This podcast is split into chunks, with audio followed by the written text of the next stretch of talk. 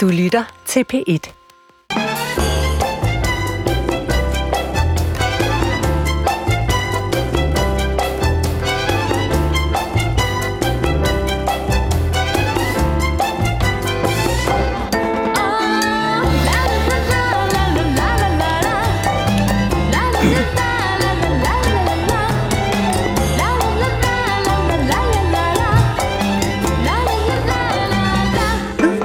Jeg må faktisk sige, sidste fredag, der gik jeg rundt derhjemme og lyttede til programmet, og der gik det op for mig, hvor forholdsvis ynkelig det, det lyder, når man nynner, synger eller for min del slår på glas. Det gjorde vi da ikke sidste uge. Jo, du I var gjorde. Jo ikke. Nej, men jeg, jeg gik jo og lyttede, og nu har jeg selv siddet og slået på nogle glas, så øh, undskyld til de rytmelærere, der sidder derude, der tænker, hold nu op. Dermed også velkommen til fjerde division. I øh, studiet sidder Nynne Bjerre Christensen. Ja, tak. Mikael Jalving, yes. I er faktisk gengangere fra sidste uge. Går igen og igen, igen. Og jeg selv til gengæld ikke. Nej, jeg har fået øh, nyvalg, så at sige. Jeg hedder Adam Holm. Er du blevet færdig med hovedregeringen derhjemme? Vi har to timer foran os i øh, kunstens og kulturens øh, tjeneste. Vi øh, kommer... Vi taler om på redaktionsmødet. Vi er i den lidt tunge afdeling i dag. Kan vi ikke godt være enige om det nu? Ja, i, i team to. Særligt team to. Ja. Team to ja, er, er tons tung. Derfor kan vi jo også lige så godt indvige lytterne i, hvad vi har med til de to timer, vi har. Mikael, din, mm. din historie? Ja, vi skal, øh, vi skal jo tale om militær-tv. Det er sådan lidt sjov betegnelsen. Det er betegnelsen for mange af de her underholdningsprogrammer, som kører på Danmarks Radio, på T V to og på Discovery og alle mulige andre steder, hvor man på en eller anden måde mimer en krigssituation og udsætter nogle sagsløse mennesker for en slags træning, der skal gøre dem klar til et eller andet, der minder et om krig. Et elitekorps måske. Et elitekorps. Og den skal vi lige runde. Og er det god, godt tv, eller hvorfor er det ikke? At det er der forskellige øh, synspunkter til.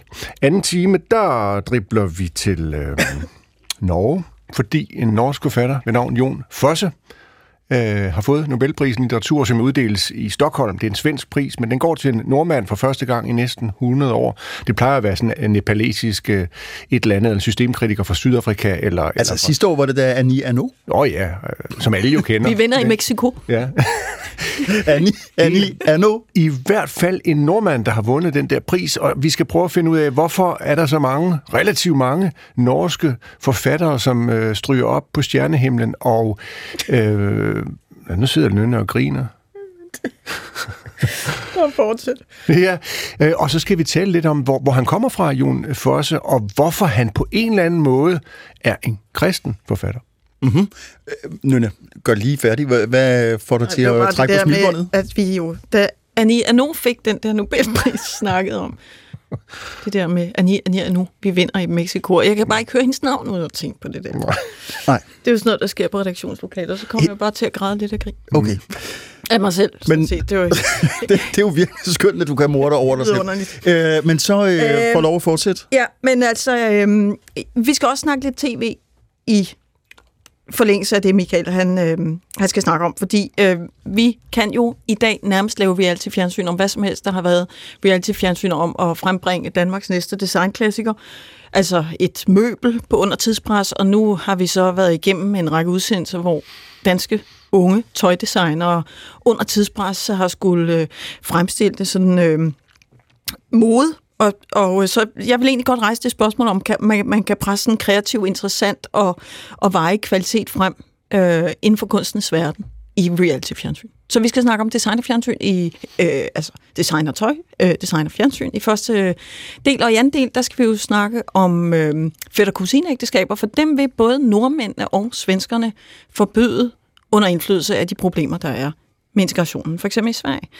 Så jeg har inviteret en antropolog, som skal fortælle os om, hvad er egentlig det kulturelle og antropologiske afsæt for at bruge fætter-kusine-ægteskaber i hjemlandene? Altså, hvad er det egentlig for en tradition, det er rundet af i Pakistan, Tyrkiet, yes. Syrien, Marokko osv.?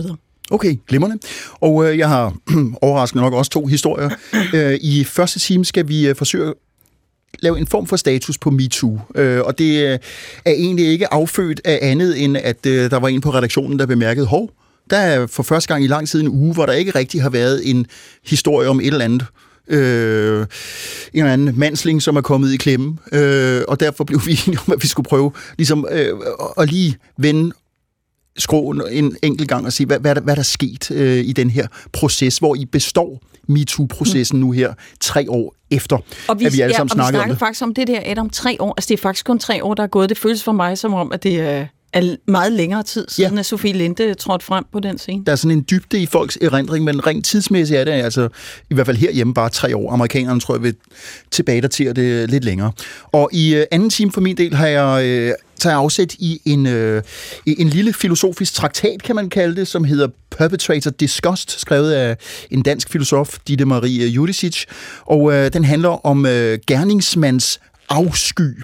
Øh, jeg tror, mange af os har set enten på film, eller måske læst øh, i forbindelse med historiske eksempler, at når en eller anden har begået et mord, det kunne måske være en nazistisk bødel, så kaster han op, og vi tolker det som om, det er fordi, der dybt inde i det her menneske, øh, brutale menneske, bor øh, en, en moralsk skabning, som, som brækker sig over handlingen. Og øh, det er ikke helt øh, den tese, som øh, ligger til grund i bogen. Mm. Hvis der er nogen, der tænker, hmm, hvad så? Det må man vente med at høre til anden time. Ja.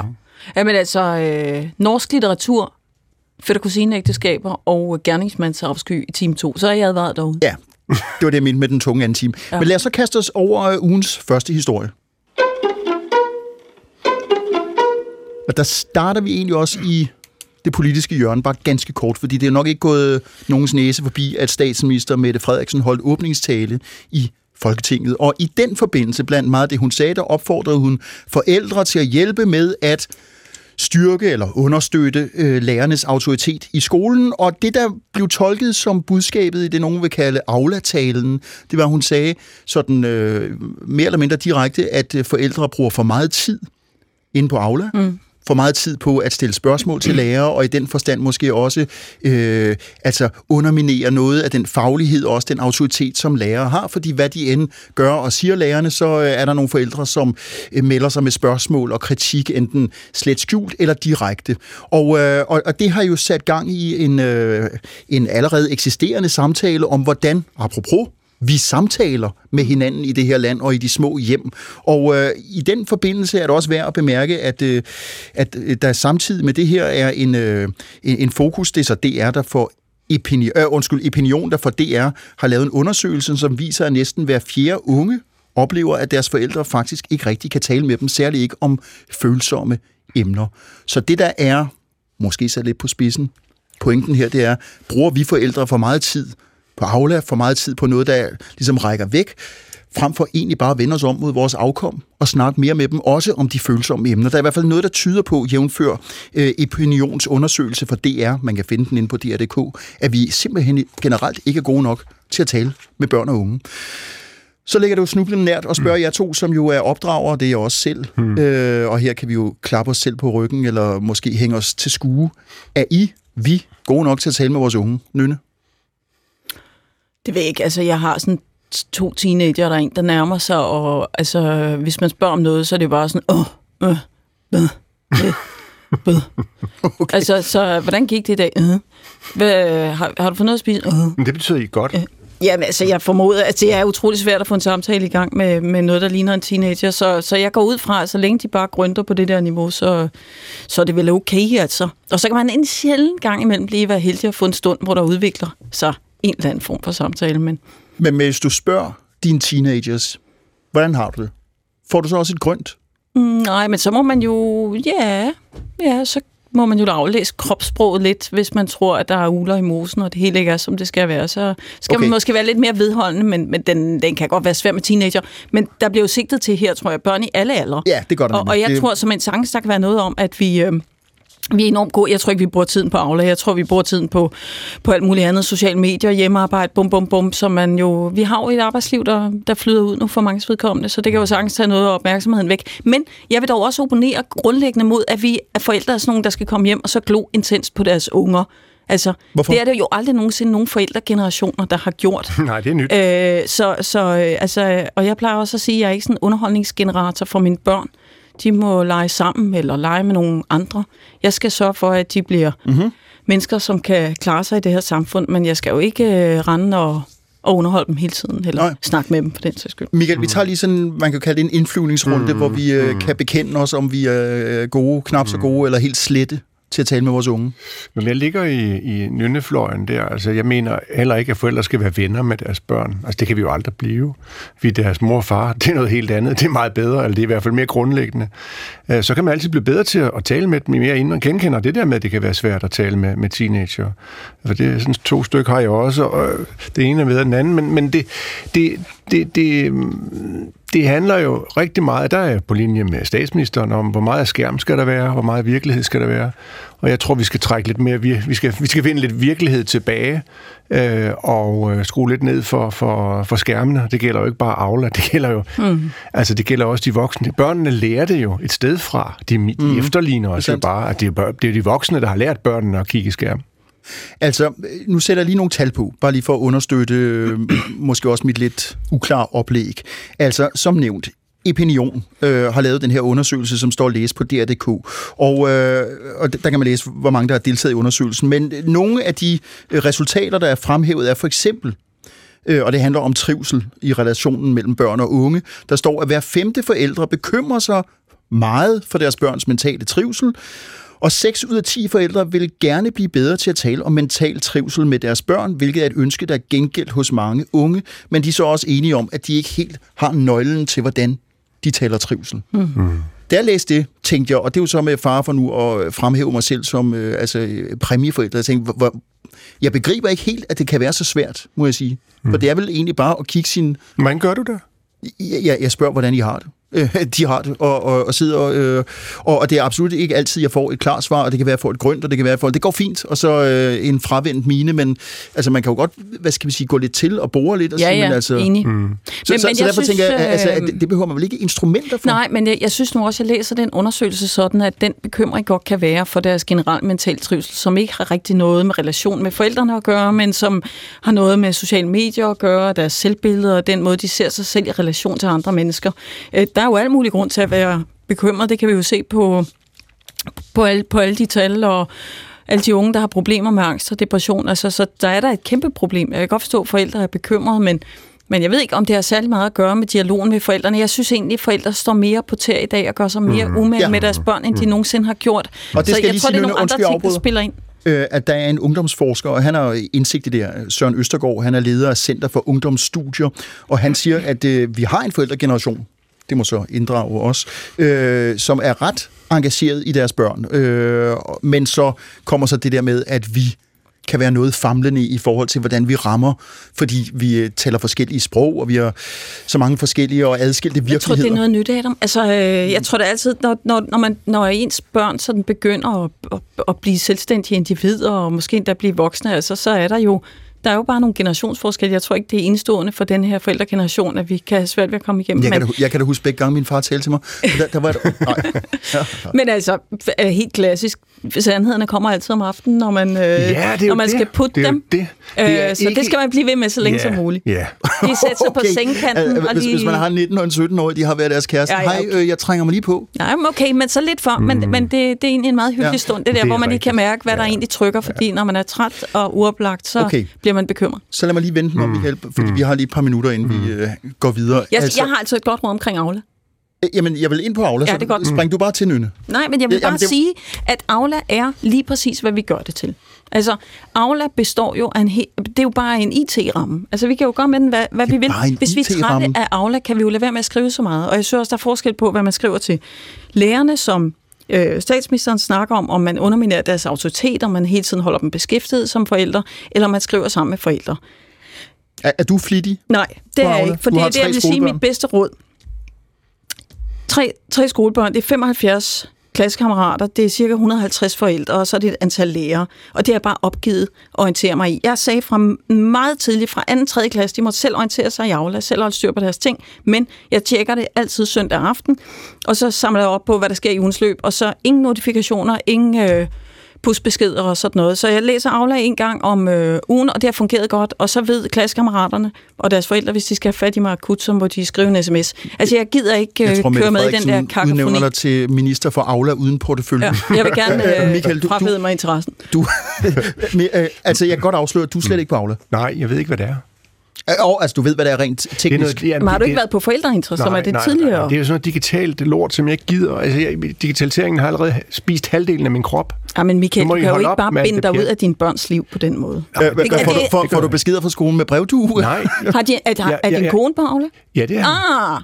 Ja, ah. det, det er et frit, frit valg. Det er frit oh, valg. Hvad ligger der i det? Altså, der, ligger, der ligger jo i det, at jeg har hørt Agatha så mange Christie mænd sige, spørgsmål. At Aula er og bla bla, og det er også bla bla. Men det kan de kun tillade sig at sige, fordi mm. de har nogle kvinder, der samler op efter dem og fejrer alle de dumme beskeder sammen. Ja, okay. Jeg kender det.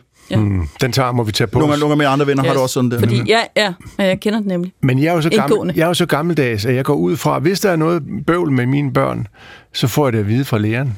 Eller din kone. Ja.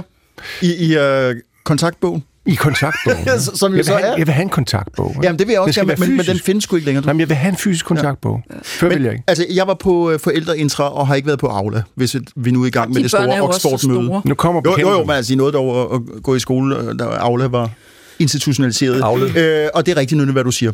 Jeg har udliciteret opgaven til en, som tog sig af det, og indimellem kritiserede mig for Nå, ikke at være der. Jeg synes jo, jo større børn her, jo mindre vigtigt bliver det, og de kan jo sagtens holde styr på ja, deres egen ting. Og synes, det, de for, mig, for mig har det været en selvstændig øh, pointe, at de simpelthen må holde styr på deres ting selv. Men de kan også, læse, lige så fra de kan læse, kan de holde styr på det. De skal selv lære at have styr på deres lektier. Det er jo det, der er vores det er vigtigste det, er opgave. Ja. Vi skal opdrage børn til at lære at klare ja. Selv. Ja. Vi skal ikke opdrage dem til at Nej. Gå og ligge i et navlestrengsbånd til os hele livet. Nej. Kan vi bruge Aula her afslutningsvis til at øh, på en eller anden måde styrke kommunikationen mellem børn og... Undskyld, jeg kommer til Nej, at... Nej, ja, Aula skal vi nok ikke øh, bruge til at styrke kommunikationen. Kan vi ikke bare... Mellem forældre og børn? Kigge på hinanden og snakke sammen. Vi skal snakke sammen. Snakke sammen. Okay.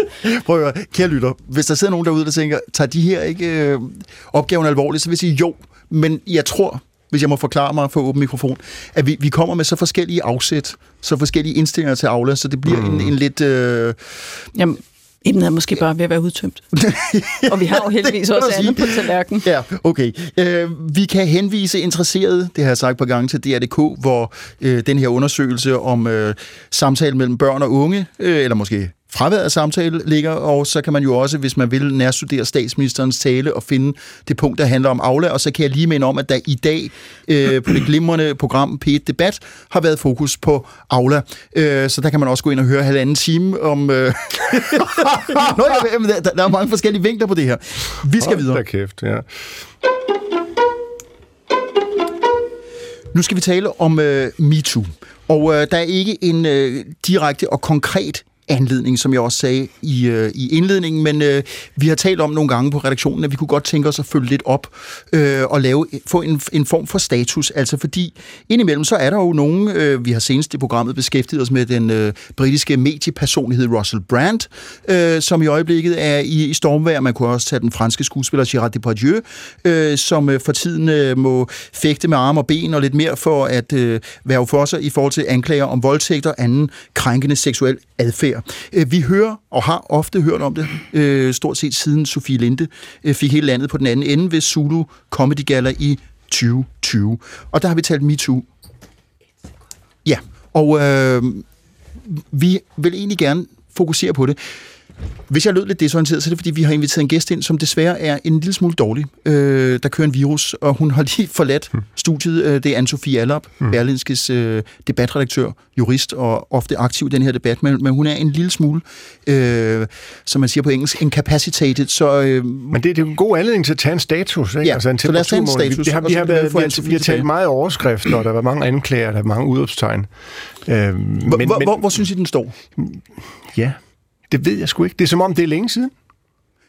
Ja, altså det er tre år siden herhjemme. Øh, I en amerikansk sammenhæng har der jo været øh, tilløb. Øh, det, jeg tror, det er svært for en historiker at datere nøjagtigt, hvornår MeToo lige melder sig. Men nogen mm. vil sige tyve sytten til tyve atten. Der begynder vi i hvert fald at få en højere grad af fokus mm. på spørgsmål om seksuelle overgreb, krænkelser og i det hele taget en, en beskæmmende adfærd. Først og fremmest rettet mod kvinder.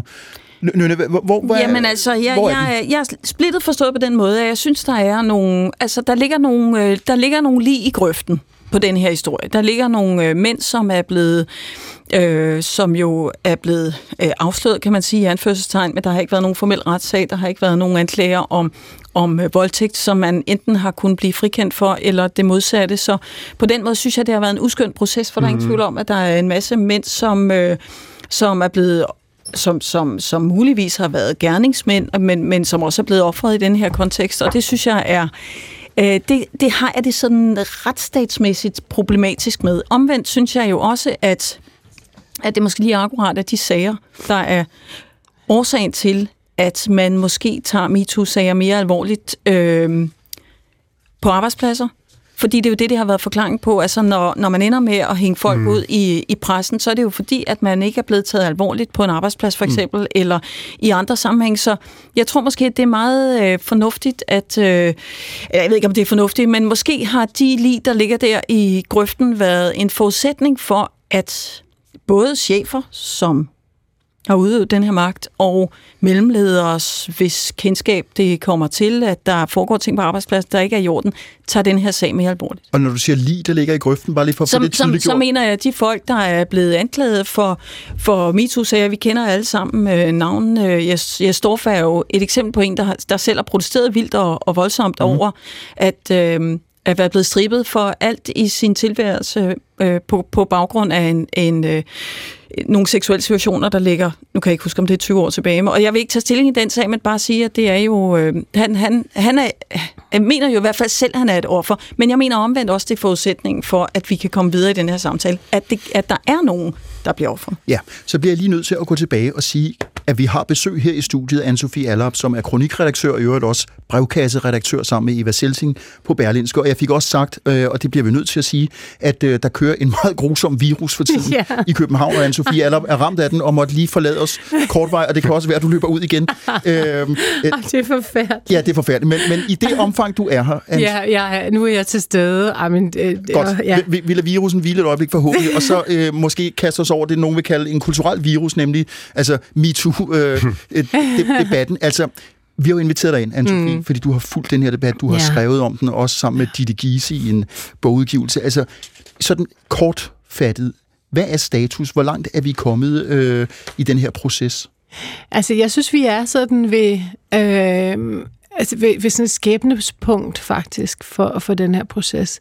Altså, øh, jeg sagde jo, jeg velkommede jo MeToo, øh, da den kom, Øh, og jeg har været imponeret over i virkeligheden kraften, der har været i den her bevægelse.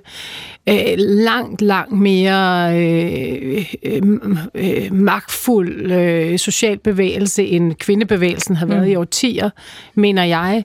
Øh, og har haft altså, øh, simpelthen så stor øh, indflydelse verden over på den måde, man ser på kvinders position på arbejdspladsen. Og det, og det synes jeg ikke, man skal tage fra den. Øhm, men, øh, da, men, men er gassen gået af ballonen? Den er, øh, vi, vi står sådan i et sted, hvor at folk er begyndt at få det lidt dårligt over den, tror jeg. Altså, fordi, øh, præcis som Nynne siger, øh, øh, da, da den startede, der sagde jeg, at det, det her, det må ikke... Vi kan ikke fordrive det onde i os selv ved at klynge folk op i lygtepælen. Altså, det er, MeToo er jo en, et spørgsmål om, at vi alle sammen skal for, opføre os ordentligt over for hinanden, øhm, og at man skal anerkende hinandens værdighed, øh, også selvom den anden øh, nu står og tilfældigvis er en kvinde eller noget andet. Øhm, men lige nu, der er det jo blevet, øh, der, man ser jo nogle heksejagter og nogle meget, øh, jeg, nu kaldte jeg heksejagter, men det mener jeg faktisk, og, øh, og nogle virkelig, virkelig uklædelige forløb.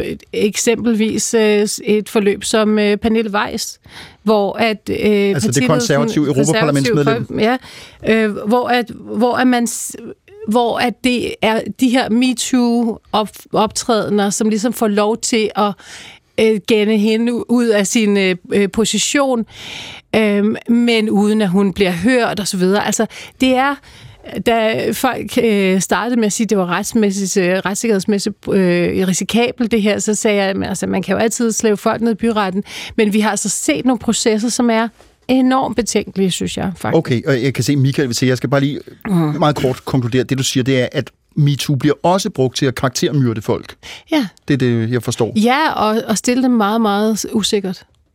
Jeg kommer sådan til at tænke på den franske revolution, når du beskriver MeToo. Altså, det begyndte så godt. Frihed, lider, frihed, lighed og broderskab. I dag er det vel frihed, lighed og søsterskab. Ja. Men så er det som om, at, at revolutionen har spist sine egne børn. Ja. Er det, du siger? På, øh, eller er det i hvert fald blevet misbrugt? Altså, det er måske mere ligesom den, øh, øh, den revolutionære bevægelse i slutningen af halvfjerdserne i Iran, Øh, hvor der var flere forskellige folkelige bevægelser, så var det islamisterne, der vandt. Altså, vi skal i hvert fald vi skal, vi skal, vi skal passe meget på nu, synes jeg. I, I, kommer, I kommer godt rundt i historien. Jakobiner og øh, islamister ja, i nitten nioghalvfjerds. Ja, ja. Nynne, har du men, nogen? Men altså, Allarp, det der med Pernille Weiss, for eksempel, det har jo slet ikke mm. noget med sex at gøre, det har slet ikke ja. noget med, med, med nogle af de dynamikker, vi snakker om her. Og det er vel suverænt et parti, der bestemmer, og en partiledelse, der bestemmer, hvem der skal repræsentere et, et, et parti. Det er jo heller ikke overhovedet en demokratisk proces, eller det er det muligvis, men i en meget, meget, meget lille kreds. Så kan den sammenligning egentlig jeg synes, bruges det kan, jeg synes faktisk, det kan sammenlignes. Altså, fordi MeToo er nu blevet til al optræden øh, på... Altså, har, har, jeg, har jeg som chef krænket dig som ansat øh, på nogen som helst måde? Altså, mm. er du, er, er du, føler du dig stødt? Føler du dig dårligt behandlet? Øhm, og, så bliver og så, det læst ind i sådan en kontekst. Så kan, så kan den her køre. Jeg vil sige, det som Weiser var udsat for, er jo ikke anderledes meget, end det som Lisette var udsat for øh, i F H. Jo men, der, jo, men der var dog et seksuelt aspekt, det er der jo slet ikke i, i de andre sager her. Yeah. Det er jo bare personalesager. Øh, jamen, hvad, hvad er en, krænk, altså, en krænkelse? Seksuel krænkelse? Jamen, hvis du bliver klappet øh, på den nederste del af ryggen, men så du giver et knus. Om det er altså, som, som det er bekendt, der rumpen starter. Men det er selvfølgelig, det er selvfølgelig en, krænk, det er en krænkelse. Det, der er bare en... På nuværende tidspunkt, der synes jeg, at den kraft, der er i bevægelsen, bliver til et ledelsesmæssigt greb, eller mm. et politisk greb også. Men, men synes du, vi, synes du vores bagatelgrænse for, hvad, hvad der er en krænkelse, også i seksuel sammenhæng, er blevet for lille? Altså, nej, det vil jeg faktisk ikke sige. Det er, jeg, jeg havde engang en chef, ved I hvad? Altså, jeg havde engang en chef på en restaurant, som hele tiden skulle kramme mig. Han skulle hele tiden befamle mig og øh, ligesom og, og kramme mig, og jeg, jeg blev simpelthen så dårlig til sidst, fordi han hele tiden var inde i mit sådan intims, til intimsfære, øh, og så måtte jeg gå til sidst. Men altså, øh, der er, man kan ikke bagatellisere de her mm. ting. Men, Men det synes øh, jeg, at du, du gjorde med Lisette Risco. Ja, det, ja, det, jeg, synes, jeg, jeg synes præcis, at en... Øh, en person i hendes, øh, øh, med hendes magt øh, skal virkelig lade være med at, at befamle men, men, øh, yngre mænd eller andre. Anne-Sophie, vi har lige øh, et minut, øh, mm, og, og man ja. kan jo høre, at vi øh, som altid her i programmet, der er sådan lidt pendulsvingninger frem og tilbage, ja, sådan, sådan ja. må det være, men, men hvis, vi, øh, hvis vi lige kan få dit, dit overblik, fordi som jeg vist fik ja. sagt, du er øh, ikke alene øh, øh, kronikredaktør, du er også jurist, så, så du har også trods alt nogle paragrafer at forholde dig til. Altså, synes du, at vi som samfund i løbet af de tre år, der er gået, selvom at der er de, øh, hvad skal vi sige, faldgrupper, du peger på, at man kan karaktermyrde, og der er øh, en lidt ret, retsløs tilstand. Fornemmer du, at vi har højnet bevidstheden for, ja. hvad der er legalt, altså hvad vi kan gøre ved hinanden i forhold til at kramme i intimsfæren, alt det der? Ja, altså det synes jeg helt sikkert. Altså jeg synes, på, der, der har MeToo simpelthen sejret og sejret, mm. øh, og det vi skal passe på, og det er måske mit overordnede budskab her, det vi skal passe på, det er, at al krænkelse øh, og al sådan arbejdsmarkedssituation øh, mellem arbejdstager og arbejdsgiver ikke går hen og ligesom, at det her ikke kan blive et greb for mm. handling. Øhm, og øhm, altså, for at blive i mit eksempel, altså Pernille Weiss, man kunne have taget hende til side og sagt, prøv at høre, du ryger altså af listen. Man behøvede ikke at køre den ud i medierne på den måde, som alene, tror jeg, har skadet partiet. Altså, man kunne have gjort det ordentligt. Okay. Det gjorde man ikke. Vi henviser interesserede i forhold til Pernille Weiss-sagen til blandt andet at læse øh, din avis og øh, Anne-Sophie Allarp. Ønsker dig god bedring og god weekend, og tak for, at du var med. Tak. Vi er lige lidt over halvvejs gennem første time af fjerde division. I studiet sidder Nynne Bjerre Christensen, Mikael Jalving og jeg selv, mm. Adam Holm. Og øh, nu har vi bygget en anelse om på rækkefølgen, men jeg tænker, at det må være Mikael, der har historien nu. Det er det nemlig. Vi skal til øh, tv, til noget, der hedder militær-tv, altså underholdningsprogrammer, som på den ene eller anden måde tematiserer militære situationer, øh, jægerkorpsprogrammer. Øh, øh, for tiden kører der på T V to en serie, der hedder Korpset, som bygger på det samme, bringer en række folk ind, altså frivillige, som gerne vil prøve det der med at være soldat på en eller anden måde og underlægge sig en række fysiske og psykiske, mentale prøver med henblik på at vinde serien og vinde, blive vinder af, af denne sæson. Det er noget tv, som jeg og min lille familie slubrer i os hver tirsdag og onsdag aften, når det nu er, jeg kommer.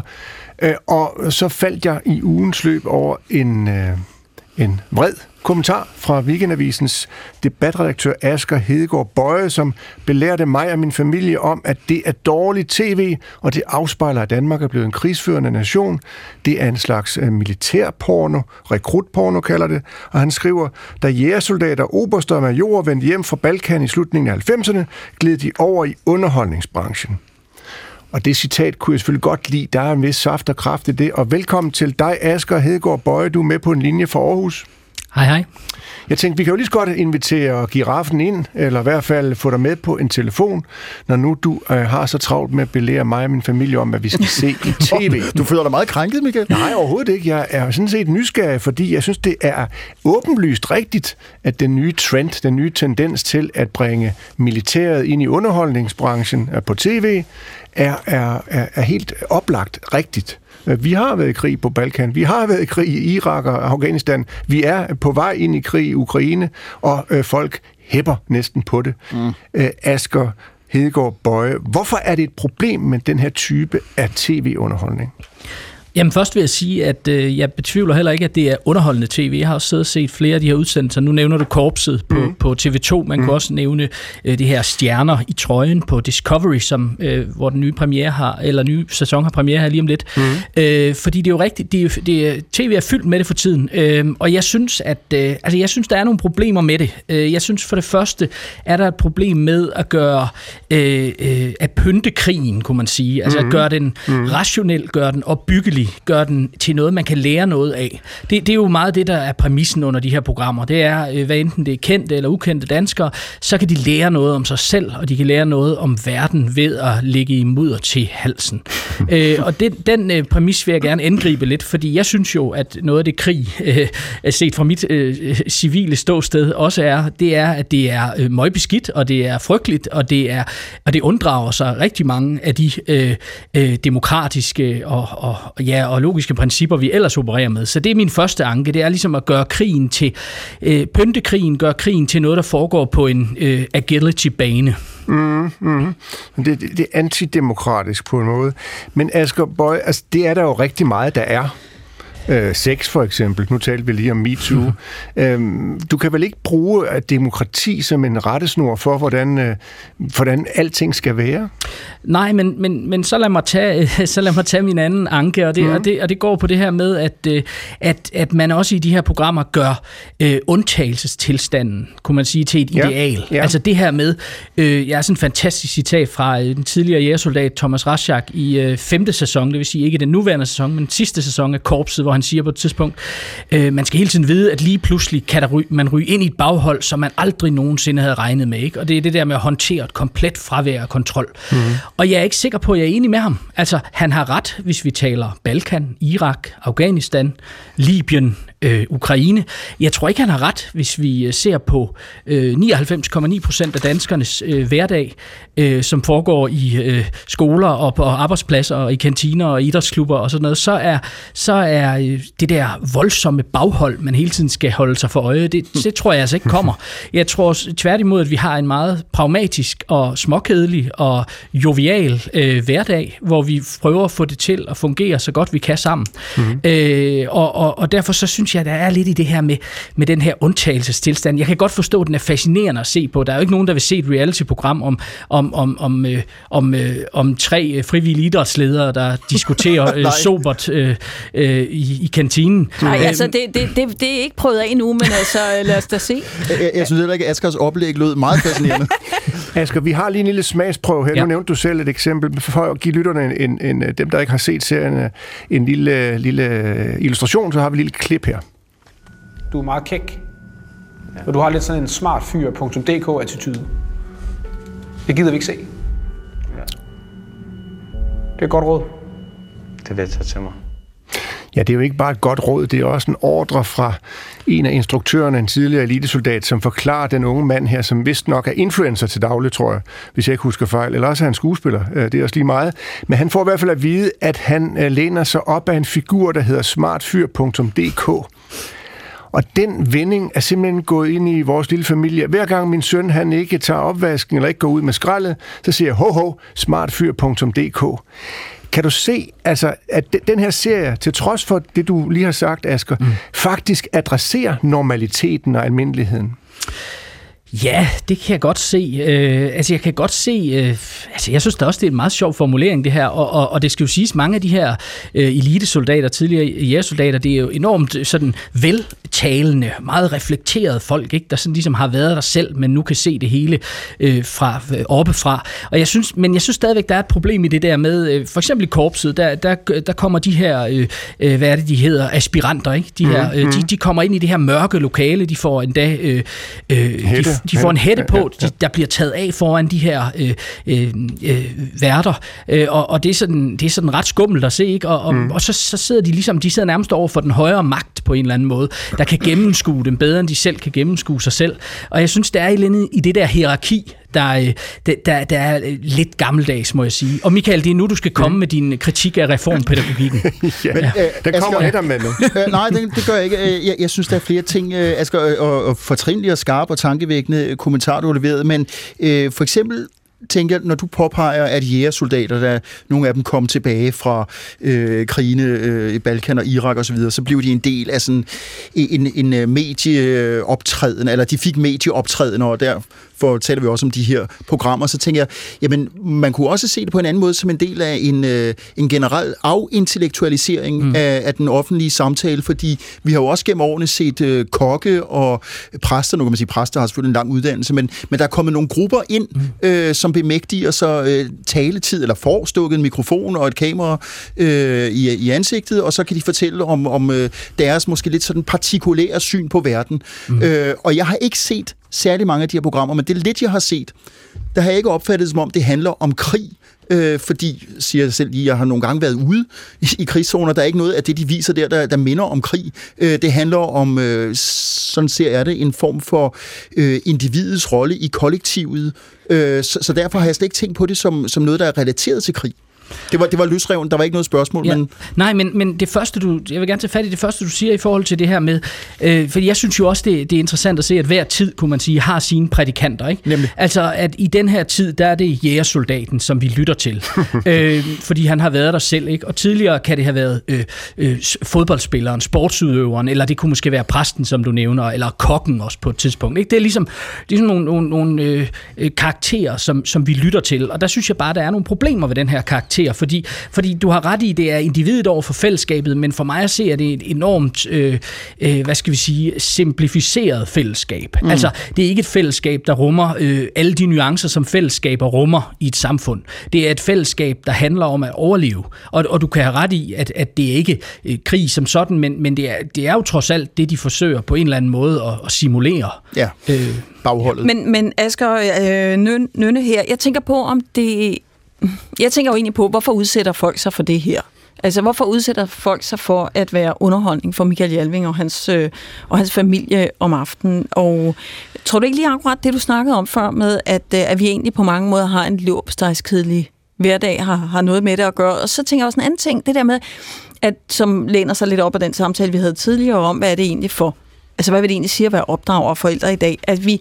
på mange måder har et så individualiseret samfund, at vi ikke har særlig mange rammer og og regler i vores hverdag, der måske er nogle folk, altså, som, som trives godt i, i de her autoritære rammer, som de måske møder for første gang i deres liv. Altså, jeg, jeg ved det ikke, jeg jo. tænker bare højt. Og det har jo altid været militærets, øh, øh, hvad skal vi sige, øh, tr- trumf ja. at, at kunne trække, altså kunne sige, samfundet er rådet, samfundet er, øh, er, er flagrende og fuld af alle mulige påfund, men her får I den rene vare, her får I menneskets eksistens, som det virkelig er. Øh, og, det, og, det, og det synes jeg bare er en falsk præmis. Altså det er ikke, jeg, jeg synes ikke, at, at, at, at mennesket i en krigssituation er særlig meget mere ægte, end det er i alle mulige andre situationer. Øh, det kæmper for sin overlevelse, ja, men vi er heldigvis langt mere end det. Så det, det er sådan min pointe med det. Altså, men jeg kan godt forstå nogle af de her, der melder sig, fordi de, de siger jo også det, hvis man skal tage det for pålyden, det de siger i programmet, de her unge skuespillere, influencer og, ja. og hvad det ellers er, så er det jo det her med, at de, at de virkelig synes, de når ind til noget. Ikke? Mm. Og, og, og der ligger også en præstation på en eller anden måde i det. Og derfor så synes jeg jo egentlig, at de her programmer går meget godt i, i, i, i trit med, med, med resten af det her, vi kunne kalde præstations- eller konkurrencesamfund på en eller anden måde, fordi, fordi folk er derinde for ligesom at, at tage fat, hvor det virkelig gør ondt, ikke? Men, men, men Mikael, må jeg godt spørge, mm. hvorfor kan du godt lide at se det? Altså, kan du godt lide at se folk bryde sammen? Det kan mine børn i hvert fald. Altså, og nu skyder jeg skylden over på dem. Jeg kan nok også godt lidt lide det. Jamen, synes du ikke også det, også, synes du ikke også det er tokrummende? Øh, nej, det, altså, det er jo ikke farligt. Altså, det er jo ikke krig. Det er bare noget, de leger. Så på den måde er det jo harmløst. Men, men den menneskelige krise er jo, den er jo et Den er jo ja, men den, den, den, den er realistisk nok, og den er fuldstændig legitim at interessere sig for i sin egen krise. Ikke kun sin egen krise, også andre folks krise. Man kunne lære noget af det. Og jeg mener faktisk, at de her kriser, de mennesker kommer ud i, de, de afslører noget, som, som, meget, øh, som, som ikke er synligt i, i meget af det andet mainstream-underholdning, der er på tv. Der er morgen-tv med feel-good-værter, hvor de sidder og snakker mm. om spaghetti-opskrifter og alt muligt andet, og metroseksuelle mænd, der udbreder sig om, om til højre og venstre. Der det er lige man, kort sagt der, der, lige noget for dig. Det er lige noget for mig. Og der mangler den her hobbesianske undtagelsestilstand. Og den får man en lille smag af her men, i programmet. Men, derfor men, kan jeg men, godt lide men det. Er, jo real, er det ikke derfor, vi ser reality-fjernsyn? For det er jo det, det er. Lige om mm. lidt skal vi snakke om, om, om noget andet reality-fjernsyn. Det handler om make it or break it. Altså, mm. vi kan godt lide at se folk lykkes, men vi kan sådan set også godt se. Vi kan godt lide at se, når de ikke lykkes. Naturligvis. Ja.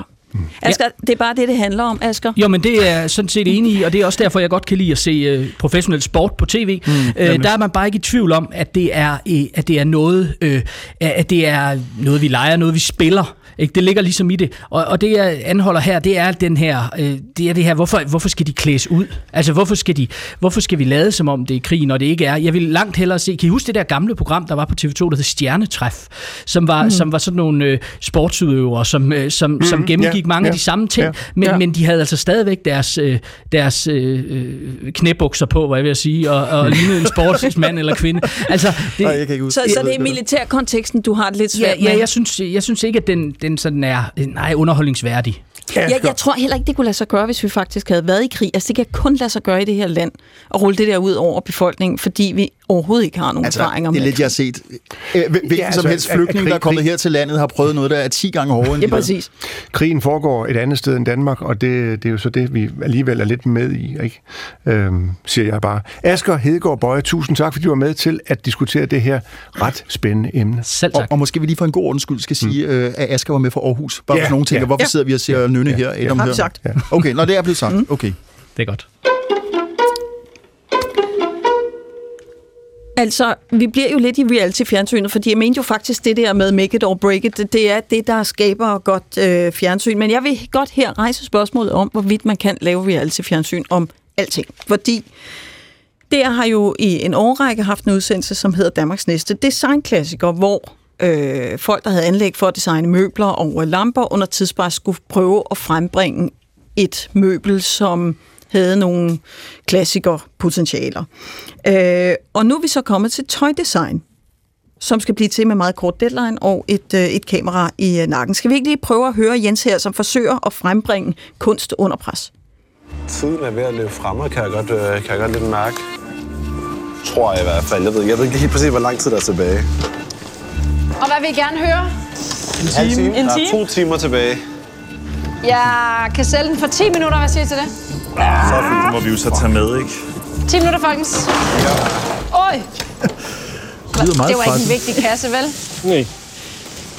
Ikke vigtig nok til, at jeg gider at gøre noget ved det? Nej. Skal jeg lige hjælpe dig med at skrabe det til siden? Nej, det er fint nok. Hvordan det ikke? Ja. Nå, men det er jo lige præcis det her, der, der er pointen, og måske er det også det, der er godt fjernsyn, Mikael, det kan, det kan vi jo vende mm. tilbage til, men, men, men altså, vi har på D R et fuldt tolv ambitiøse designere i deres bestræbelser på at blive Danmarks næste tøjdesigner, og øh, de har så haft ti dage til at lave fire sæt tøj, så det er en, en, en kreativ proces, kan man sige, på steroider. Øh, og det, jeg godt vil spørge om her, det er, om man kan presse sådan en kreativ og interessant og varig kvalitet øh, frem på så kort tid. Altså, kan man, kan man skabe kunst under tidspres, og er det ligesom alt, der egner sig til reality-fjernsyn? Øh, det skal vi diskutere her i studiet. Velkommen til. Virgile Nicolaï, du er mode- og livsstilsekspert. Du har startet det skomærke, der hedder Vinis, som yes. laver loafers, ja, som er lædersko til øh, både mænd og kvinder. Ja. Du har også været med til at starte det tøjmærke, der hedder Lidø. Ja. Øh, så du har kendskab til den her proces, man er igennem som designer, og hvordan, hvordan ting egentlig øh, bliver til. Kan man skabe kunst under tidspres? Mm, det er nok en kunst i sig selv, hvilket jo, hvilket øh, jeg synes er fascinerende. Jeg synes, at... Øh, Jeg synes, at formatet, som Søren og Anja og det, jeg har skabt... Øh, det er de to dommer, skal jeg lige. De to dommer, ja. Øh, sådan som jeg ser det, og sådan som jeg læser det show, så er det en måde at forberede nogle uprøvede kræfter øh, med, hvordan det kan være, hvordan det kan foregå, når du faktisk står med, en reel, med et reelt, øh, det vi kalder brand, med et reelt mærke, der producerer øh, tøj, sko, whatever, i en... langt større kapacitet end bare made-to-measure, som for eksempel Rasmus øh, gør ganske godt allerede, hmm. som en af deltagerne. Men, men altså, øh, handler det her om at skabe nogle interessante øh, design, hvad skal man sige, ja, interessante designs, øh, eller handler det om at skabe øh, fjernsyn, som sætter folk under pres, så enten får dem til at bryde sammen, eller, eller, eller vinde, og få solgt deres design? Øh, jeg... Altså, synes du, der faktisk sker noget designmæssigt interessant i de her udsendelser? Jeg synes, at der er gjort et rigtig godt arbejde i at kaste nogle mennesker, som rent faktisk er dygtige og har et håndværk og har en stemme i deres kreationer. Det synes jeg, at, at, de, at, at de to dommer, at hele programmet og præmissen er sat rigtig godt flot op omkring, og i virkeligheden er udskillelsesløbet jo øhm, ret interessant, fordi der er mange forskellige typer i det her program. Så de er jo, øh, i min optik, kunstnere allerede alle sammen.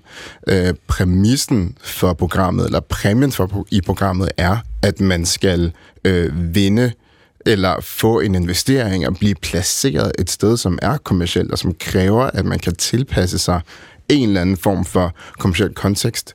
Og det er ikke alle, der kan være med i det, og det synes jeg jo i virkeligheden også, at programmet belyser rigtig mange gange, at der er mange, der kommer så meget under pres, at det bliver tvivl om, er det noget for mig? Hvis jeg må lige hurtigt spørge, når du kalder dem kunstnere, ja. øh, og jeg spørger ikke for at være polemisk, men altså vitterlig af ren og skær interesse. Jeg tror, og jeg skynder mig at sige, at jeg har faktisk ikke set programmerne. Jeg vil jo umiddelbart sige, at det, det er, det er et, en håndværksmæssig kunde, det er en, det er en disciplin. Hvor, hvorfor kalder du det kunst? Jamen, det er fordi, at den måde, som jeg anskuer, altså det her, den her øh, reelle skrædderkunst, det her at kunne sidde med et håndværk i dag, frem for en, altså min egen forretning. Jeg, nu laver jeg sko. Øhm, men selv der, så for at kunne lave et par loafers, så skal der et hundrede og halvtreds hænder igennem, og det er reelle hænder. Det er folk, der sidder i deres hjem, efter de har været på samlebåndet på fabrikken, og syr sko i hånden.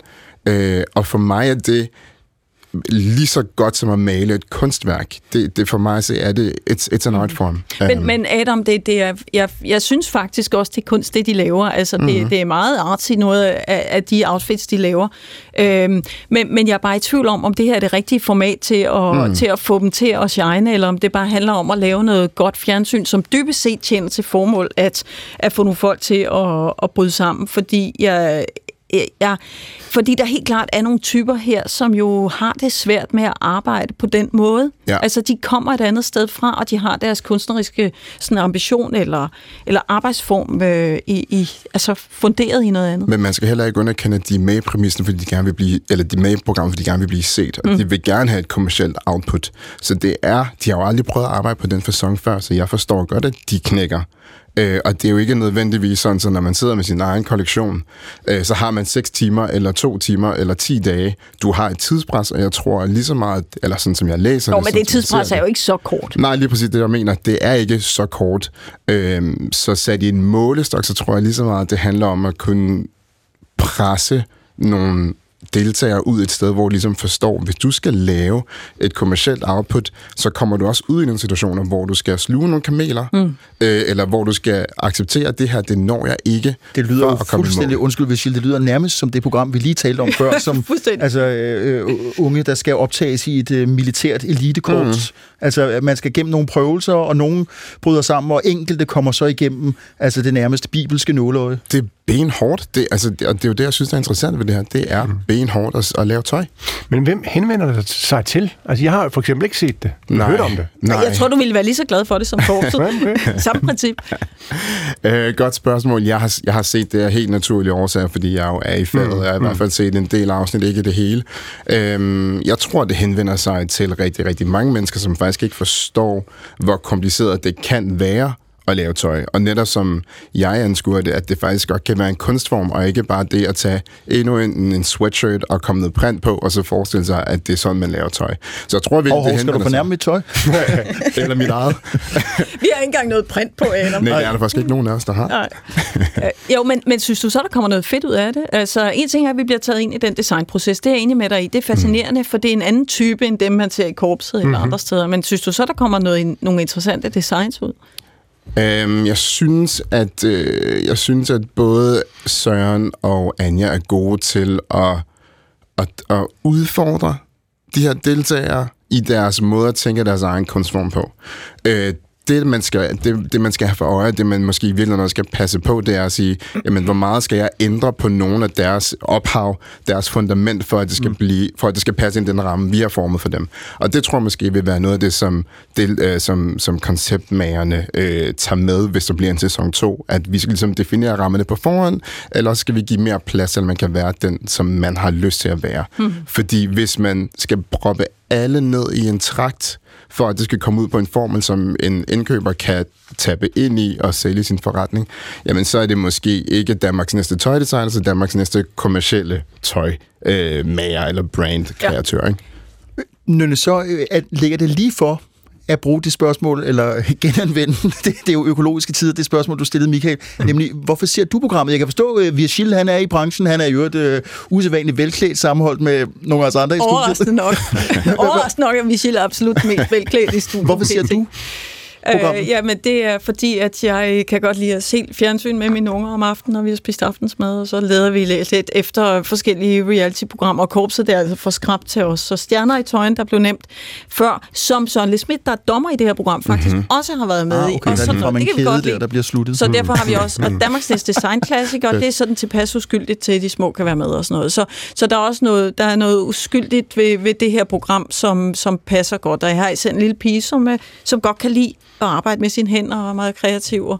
Så, så, så de synes, det er sjovt, og så kigger jeg med. Og fik de noget at se det her program? Ja, det tror jeg. Altså, hun synes, øh, hun er begyndt at tale en del om øh, symaskiner. Ja. Så, så, øh, fedt, fedt, Virgile. Det her det er programmet, hvor alle er værter, så du skal bare... Det er bare... så fedt. Jeg blev lige nødt til at spørge. Ja. men, men altså, du sagde faktisk noget med økologi og, og kom, måske kom du endda til at sige genbrug, Adam, og det synes jeg lige, vi skal bruge den sidste håndfuld minutter på, fordi programmet har også været kritiseret for at fokusere enormt meget på bare, du ved, producere, producere, producere, og, og også, at der skal være et kommercielt øh, afkast. Og der er jo ingen tvivl om, at modebranchen er meget kritiseret i øjeblikket i forhold til, øh, til klimaaftryk. Det er noget med, at der bliver brugt enormt meget vand til, øh, til at lave bomuldsprodukter, og, og, og masser af brug af pesticider, tekstilfarvning forurener, polyester udleder mikroplast, og der er, er masser af tøj, der aldrig når ud til forbrugerne, men som bliver øh, kasseret undervejs. Så kunne man jo sige, Virgile, ville, ville, ville den originale idé ikke være, at tv-program tog afsæt i de her udfordringer og sagde, nu må I kun producere designs af genbrugsmaterialer eller, eller andet. Et rigtigt benspænd. Ja, det er det, det, det benspænd, som jeg kan se kreativt potentiale i. Mm-hmm. Mm. Jeg ser det også, og jeg kan jo... Jeg synes i virkeligheden også, at mange, mange af deltagerne i programmet er af den karakter, eller har den opfattelse, at øh, ting ikke behøver, eller at deres tøj ikke behøver at komme af nye bomuldsveje, eller af ny bomuld, men at de faktisk skaber øh, og kreerer fra gardiner, duge og så videre, som jo er en kæmpe trend mm. den dag i dag. Øh, og lige så meget som, at der bliver skudt rigtig meget i skoene, at modebranchen er den store forurener, så tror jeg, at der er rigtig mange andre virksomheder eller brancher, som også gør det. Men, men i og med, at vi jo altså hver eneste dag tager tøj på, og på en eller anden måde, om vi dyrker det mere eller mindre, så forholder vi os til, hvad for noget tøj vi har på. Men, øhm. men, men ser du, at der er en tendens, altså ser du, at genbrug har en fremtid, og der måske også er en tendens til i branchen, at man sådan også i de større kæder tager det lidt mere alvorligt, fordi forretningsmodellen er jo, at vi skal have skubbet en masse t-shirts ud over. hundrede procent. Diskursen tror jeg aldrig har været mere, mere kraftig, end den er nu. Alle taler om, at vi skal bruge vores tøj bedre. Øh, nogen bruger det mere som greenwashing end andre, mm. øh, men, men genbrug er en kæmpestor ting. Øh, både i forhold til det her med at handle, genbrug, købe, secondhand, der findes kæmpestore internationale, globale platforme, hvor folk sælger dyrt, dyrt secondhand. Mm. Øh, det kan være både tasker, det kan være ure, det kan også være jakkesæt eller bare en t-shirt. Samtidig med, at man jo også dyrker øh, at bruge tøj, som man har haft i mange, mange år, i stedet for at smide det ud eller give det videre, så vil du altså give det nyt liv. Ja. Øh, så det synes jeg er en sindssygt spændende tendens midt ja. i alt det her. Nu læser jeg jo rigtig meget. Nu interesserer mig meget for mode, Adam, ja, så du jo, så du jo ved. I, ikke? I, i hvert fald inden for ja. bilindustrien. Ja, jeg kan godt lide at, jeg godt lide at læse Human, godt og der kan jeg jo faktisk aflæse den tendens, du også beskriver, at der er mange mænd, der... De, altså de mænd, der har en fed stil, de øh, vil altid fremhæve nogle... Øh, beklædningsgenstande, de har arvet, eller Præcis. de har købt, der, som har Præcis. en bestemt kvalitet, noget tøj endda er måske tyve eller tredive eller fyrre år gammelt. Ja. Virgile, jeg kunne bare tænke mig, øh, lige, ja, vi har jo ikke så meget tid, og bare spørge dig, øh, i andre reality-programmer, øh, det kunne for eksempel være øh, X-Factor, øh, der år efter år er der en eller anden vinder, øh, men det er sjældent, at, øh, at vinderen har mere end en sæson i sig, så er vedkommende ligesom tilsyneladende mere eller mindre glemt. Mm. Øh, når du kigger på de her håbefulde øh, designer, tror du, der er nogle af dem, som, som har sådan mere end en sæson i sig? Jeg synes faktisk, at de var rigtig, rigtig gode. Jeg synes også, at de valg, der blev truffet omkring, hvem der øh, kunne investeres i på nuværende tidspunkt, passede rigtig godt på den longevity, eller den langtidsholdbarhed, der var i deres håndværk. Øhm, og, og jeg synes, at udgangspunktet faktisk langt hen ad vejen var super godt. Rasmus, som taler om dyre metervarer, som er fantastiske, fordi dem kan du bruge, og dem kan du slide, og de bliver bare pænere og bedre af at blive brugt, og så har du et stykke tøj, som du kan bruge og tage frem om tyve år. Øh, og så har du i den anden ende også Vibe, som jeg mener fik øh, måske den flotteste præmie af alle, øh, som taler om gemmetøj som en stor del af hendes koncept. Så det ligger jo nærmest i fundamentet for de her to store, måske største vinder, at hey, vi skal lave noget, som kan vare længe. Mm. Vi må se, hvor langt den tendens øh, var. Jeg, der er i hvert fald nogle muligheder for at, at skrue lidt på konceptet til, øh, til næste år, hvis der kommer en øh, sæson til. Tak skal du have, Virgile Nicolaï, fordi du havde lyst til at være med os. Virgile Nicolaï, er du franskmand? Uh, oprindeligt fra Kongo. Hvilket koloni er du? Ja, og det er synd, at det ikke er fjernsyn, vi laver for Nicola. Øh, eller ja, Virgile er meget velkommen. Hvor er I søde, tak. Hej. God weekend. I lige måde. Vi har øh, tyve sekunder at gøre godt med, inden vi øh, lige lukker ned i tre minutter. Så tager vi tips, skulle komme. Der er ikke rigtig noget at, at, at gøre. Vi øh, ligger bare stille og roligt ned. Der er radioavis, og øh, når klokken er femten nul tre, så er vi altså tilbage med øh, det, der formentlig er fjerde divisions tungeste anden time til dato. Så øh, stay out og stay tuned.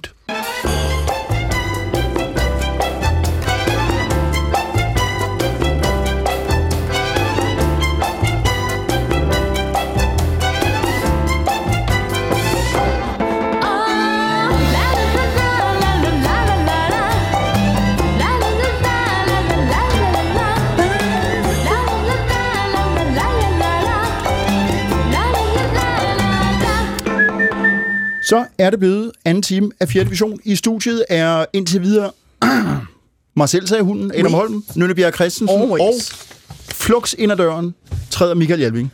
Der er altså heller ikke meget tid til at hverken hente kaffe eller træde af på naturens vejen. Vi er, er i gang med præcis, uh, anden time, og øh, som jeg allerede har... Øh, sigtet til, så, så er det ikke den allerletteste time. Øh, og så er der nogen, der kommer og siger... Nu snakker vi ikke mere om det. Jo, jo, det gør vi da. Vi bliver da nødt til at forberede lytterne på, hvad der er. Øh, Jamen, du har ikke ligefrem advaret dem. Jamen, det er ikke en advarsel. Det er tværtimod en... Øh, nu har vi talt om... Øh, om at komme igennem nåleøjet. Altså, det er nu. skal...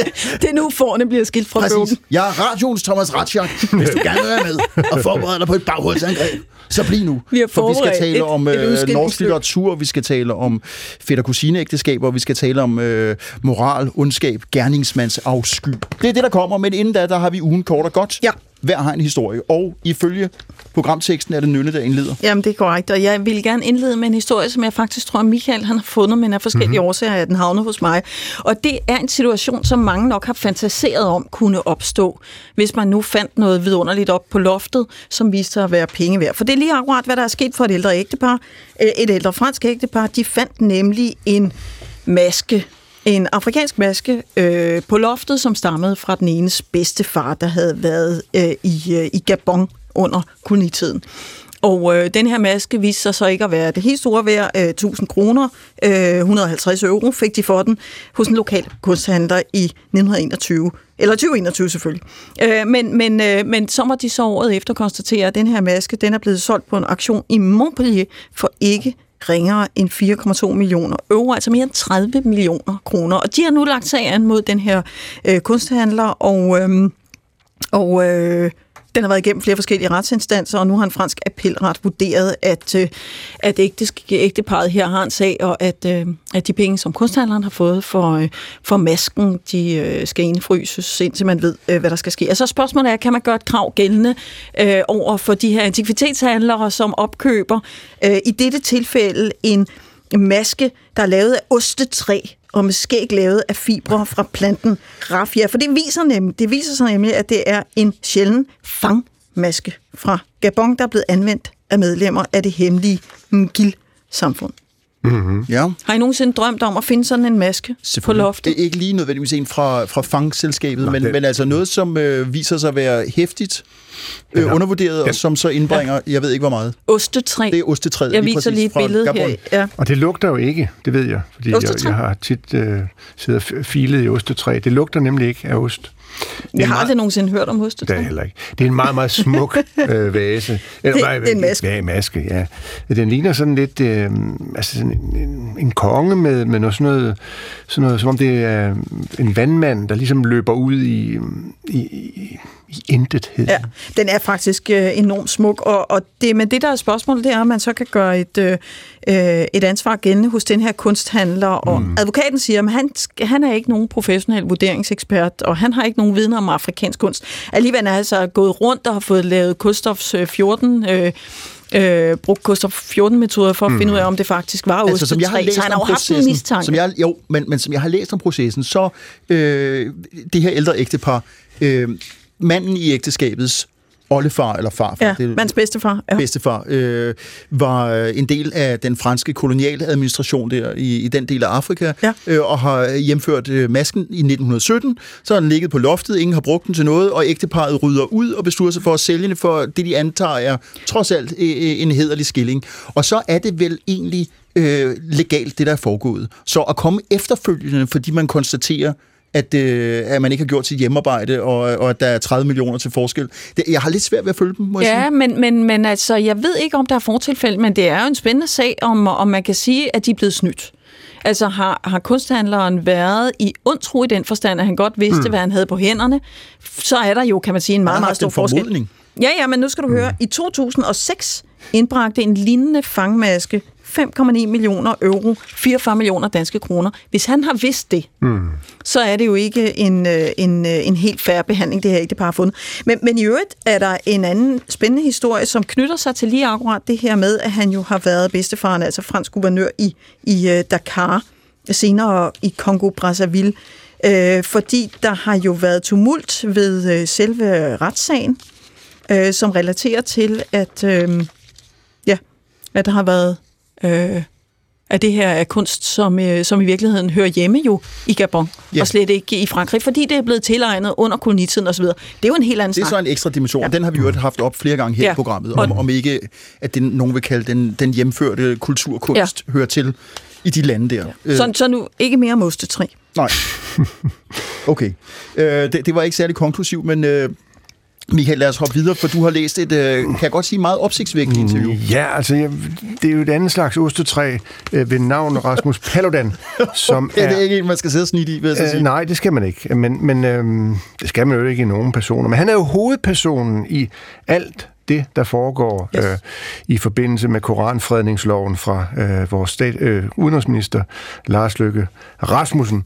Øh, han er interviewet i Weekendavisen i dag af øh, journalist Lene Malatinski, og jeg synes egentlig, uden at gå ind i indholdet her til at starte med, så synes jeg bare, at det er, det er eksemplarisk, at der egentlig er et medie, der tager øh, den, øh, ja. jeg skulle til at sige unge mand, helt unge er han jo ikke, han er yngre end mig, den, øh, den modne mand på ordet og siger, okay, hvad er det egentlig, du har gang i? Han er jo øh, altså, han er så forkætret, at vi alle sammen har en mening om ham. Her får han selv lov til at tale ud, og, bes- og, og, og samtidig tegner øh, Lene Malatinski et portræt af øh, den, den, den, denne, denne person, som øh, bliver kaldt for den grænseløse.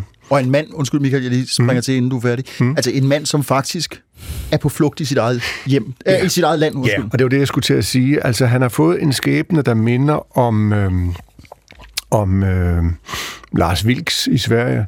Eller, ja, det var egentlig en anden, jeg ville sige. Øh, hjælp mig, hjælp mig. Øh, kender vi det? Forholds, hvad har vi ellers? Øh, altså, øh, han, han er i hvert fald på flugt i sit eget land. Øh, man kan synes, han er en stor idiot. Det synes de fleste. Jeg er sådan lidt i tvivl. Jeg er sådan lidt. Jeg vil, jeg vil egentlig gerne høre ham øh, forklare sig igen. Jeg har truffet ham et par gange i forbindelse med Lars Vilks-komiteen, som Helle Merete Brix stiftede tilbage i mm. nitten hundrede Grøn Hvidkål. Og der var jeg med til nogle møder med ham og fik et lidt blandet indtryk af ham, øh, mildest talt. Og vidste ikke helt, hvad han var for en, og opfattede ham lidt som en, øh, en, en skuespiller. Og det er, mm. hvis jeg springer lidt ind i indholdet af interviewet, også mm. måske det indtryk, som, som interviewet øh, konkluderer. Der er jo ikke nogen konklusion, men man får en antydning af, at her er en person, som i hvert fald skelner meget mellem sig selv som privatperson, som partiejer, øh, eller partileder, som øh, koranafbrænder, og så noget fjerde. Og som jo har flere Øh, hvad skal vi sige, figurer. Det er ja. derfor, man kommer til, at, at du ja. for eksempel ja. kunne komme til at tænke på skuespillere. Øh, nu er det jo ikke, fordi vi er en aflægger af Weekendavisen og skal sidde og reklamere. Nej. Vi har allerede haft debatredaktøren, ja, nu sidder vi og roser. Det men, men det er et, et meget, meget spændende interview, fordi øh, de fleste af os, og nu griber jeg i egen barm, øh, jeg bryder mig ikke om de udtryk, Øh, Rasmus Paludan kommer med. Jeg, jeg støtter helt, kan jeg godt sige, øh, for egen regning, øh, ytringsfrihedskampen, men, men der er noget i den forgrovede og vulgære form, som øh, lader mig helt kold, og det tror jeg gælder en hel del, når man tager stilling mm. til det. Men, men at læse ham øh, som et menneske på flugt, øh, og det kan man så sige, det er selvfrembragt, men, men det er en meget trist skæbne. Og så er han jo mange figurer. Mm. Det er svært at finde ud af, hvem ja. der er hvad. Han er både humoristisk, så er han skarp, så er han lige pludselig enormt vulgær og grov og, mm. og brutal mm. og nærmer sig noget racistisk. Og så er han samtidig en mand, som, øh, som forsvarsadvokat har forsvaret flygtninge. Så altså... Mm-hmm. Håndsæbe er også et, øh, et udtryk, man kunne bruge. Jo, men det er måske også det, der gør, at han er svær at få medfølelse med, fordi han hele tiden ser sig selv udefra. Han positionerer hele tiden sig selv. Det føles som om, han hele tiden spiller roller. Øh, så, og han har jo ikke ondt af sig selv, det må man jo også sige. Så på den måde ved jeg ikke, om, om det her interview egentlig bringer mig tættere på en forståelse af, hvem han er. Men jeg synes, det er fornuftigt at snakke med de mennesker, vi snakker om. Men det ændrer jo ikke ved, at det bliver en lex Paludan. Det, det, det er jo en lex Paludan. Loven, ja. Loven. Ja. Han vil snakke om tilsyneladende alt på nær øh, noget, der også har været omdiskuteret lidt forkædret, nemlig hans seksualitet. Ja. Øh, det, lader han... det er sjovt nok. Øh, det det øh, synes han ikke kommer nogen andre ved. Nej, der er han ikke. Æh, var det Kurt Vestergaard, du sad og tænkte ja, på? Ja, det var det jo ja. præcis. Ikke? Og, og fordi, fordi, fordi i hans tilfælde, altså ham, der tegnede Mohammed-tegningen, bomben, mm. bomben i turbanen, var det jo en, en meget anden situation. Altså han, han blev jo et offer på en anden måde end Paludan. Altså Paludan har meget aktivt opsøgt provokationerne, og Kurt ja. Vestergaard Øhm, hvis måske ikke rigtigt, hvad han havde mellem hænderne. Nej, han passede bare sit arbejde. Ja, ja. ja øh, så lad os... Øh, mm. Som altid, og jeg vil måske sige noget overflødigt, men vi har jo aldrig rigtig konklusioner på det her. Mm. Vi, vi lufter lige nogle emner. Mm. Som I selv synes er meget spændende. At der er en overgang, i hvert fald i forhold til øh, at være en kontroversiel figur, så mm. til, til øh, den historie, jeg har med, som jeg har fra Berlinske. Øh, og det drejer sig om øh, Københavns kultur- og fritidsborgmester fra januar tyve toogtyve. Mia Nyegaard hedder hun. Hun er valgt for de radikale, og øh, hun er i hvert fald i sproglig forstand også ret radikal. I hvert fald, hvis man spørger seksten ud af de sytten medarbejdere, der var i det sekretariat, hun overtog. For de er nemlig her lidt over et år efter væk. ikke, at altså. der, ikke, ikke at der nu kun er én medarbejder, men de er altså erstattet. Myrdet, myrdet eller? Øh, øh, de er øh, sygemeldt, de har sat, sagt op, de øh, har for manges vedkommende øh, slået sig på, kan man vel godt sige, en ledelsesstil og et arbejdsmiljø, som de beskriver som meget barsk og, og meget dårlig. Øh, og, øh, og det er simpelthen... Øh, jeg bringer det op. Man kan sige, det er, det er en personsag, og den har været meget beskrevet i medierne, så det er ikke nyt. Men, men det, at der altså er... er øh, et år og ni måneder senere, som Berlingske skriver, er seksten af de sytten medarbejdere, hun overtog, væk. Det kalder der på noget overvejelse om, øh, om, om sådan et, et arbejdsklima i, øh, ja, i en sammenhæng, der handler om kultur og fritid. Ja. Altså, man, Københavns Rådhus lever virkelig op til sit ry som en meget, meget turbulent arbejdsplads. Man må kunne lave en reality-serie derindefra. Ja, det, men, men de, ja, ja, de er alle sammen faldet fra, så det er lidt sent at starte optagelserne. Men, ja. Men Adam, jeg skal lige forstå noget. Det var de radikale, du sagde, ikke? Jo, altså Mia Nyegaard repræsenterer ja. de radikale. Men det er jo de gode. Ja, nå, nu bliver du polemisk, Mikael.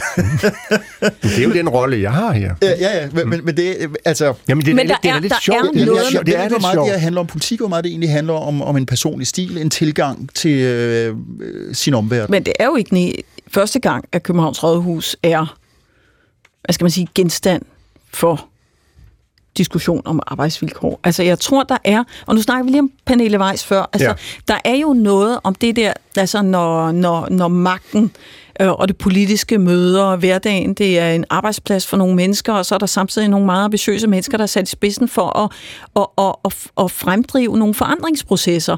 Og jeg tror måske godt, at der er den utålmodighed, som man som politiker kan have med at prøve at skabe forandringer i de få år, hvor man har magten i hænderne, altså kan opstå en, en utålmodighed, ja, ja, og som, mm. som opleves som... Øhm, og samtidig er man jo også personaleleder, og, og, og man er blevet valgt ind, ind fra gaden i praksis, jo, som og, og har, har, har ingen forudsætninger nej, for at være personaleleder. Nej, det er jo det, jeg skulle til at sige, der er ingen færdigheder. Nej, det, det er der jo ikke, og formentlig heller ikke nogen, der sætter ind i stand til det, så, så altså, måske er det også en af forklaringerne på, at vi ser de her sammenstød. Vi har haft Karen Melchior, tror jeg, i mm. Europaparlamentet. Også for det radikale. Og, og, øh, oh, og, og, og som mønster. Sagt, Pernille Weiss, ikke? Der er jo noget, der, der, er jo, der er jo noget, der går galt i de her mm. processer. Der er nogle ganske almindelige embedsfolk, som passer deres arbejde hen over tid, og hen over politikere, og hen over ministre. Vi har jo også en parallel, altså en parallel til det i centraladministrationen. Der er meget stor udskiftning af ja, embedsfolk på Slotsholmen. De har simpelthen svært ved at holde til, til det tempo, der er i, i lovgivningsprocesserne. Så, så mm. der er altså, jeg tror, der er et generelt problem med tempoet, med tempo og ambitioner. Altså, det lykkes ikke i artiklen her at få en kommentar fra Mia Nyegaard. Hun øh, vil ikke medvirke i artiklen, men øh, der er et øh, citat fra en af hendes øh, kolleger i borgerrepræsentationen, som også sidder i kultur- og fritidsudvalget, nemlig den konservative Niels Peder Ravn, og jeg tager det lige.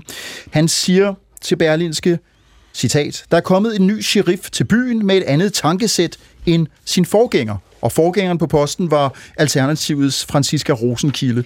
Så siger eller spørger Berlingske journalist, jo, men seksten ud af sytten, der er stoppet, og så siger Niels Peder Ravn, det er ikke helt unormalt, det er kendt fra det private erhvervsliv, når der kommer en ny chef, er det en ny måde at se tingene på, og så er der nogle medarbejdere, der beslutter sig for at ville noget andet. Jeg ser det her som en positiv ting.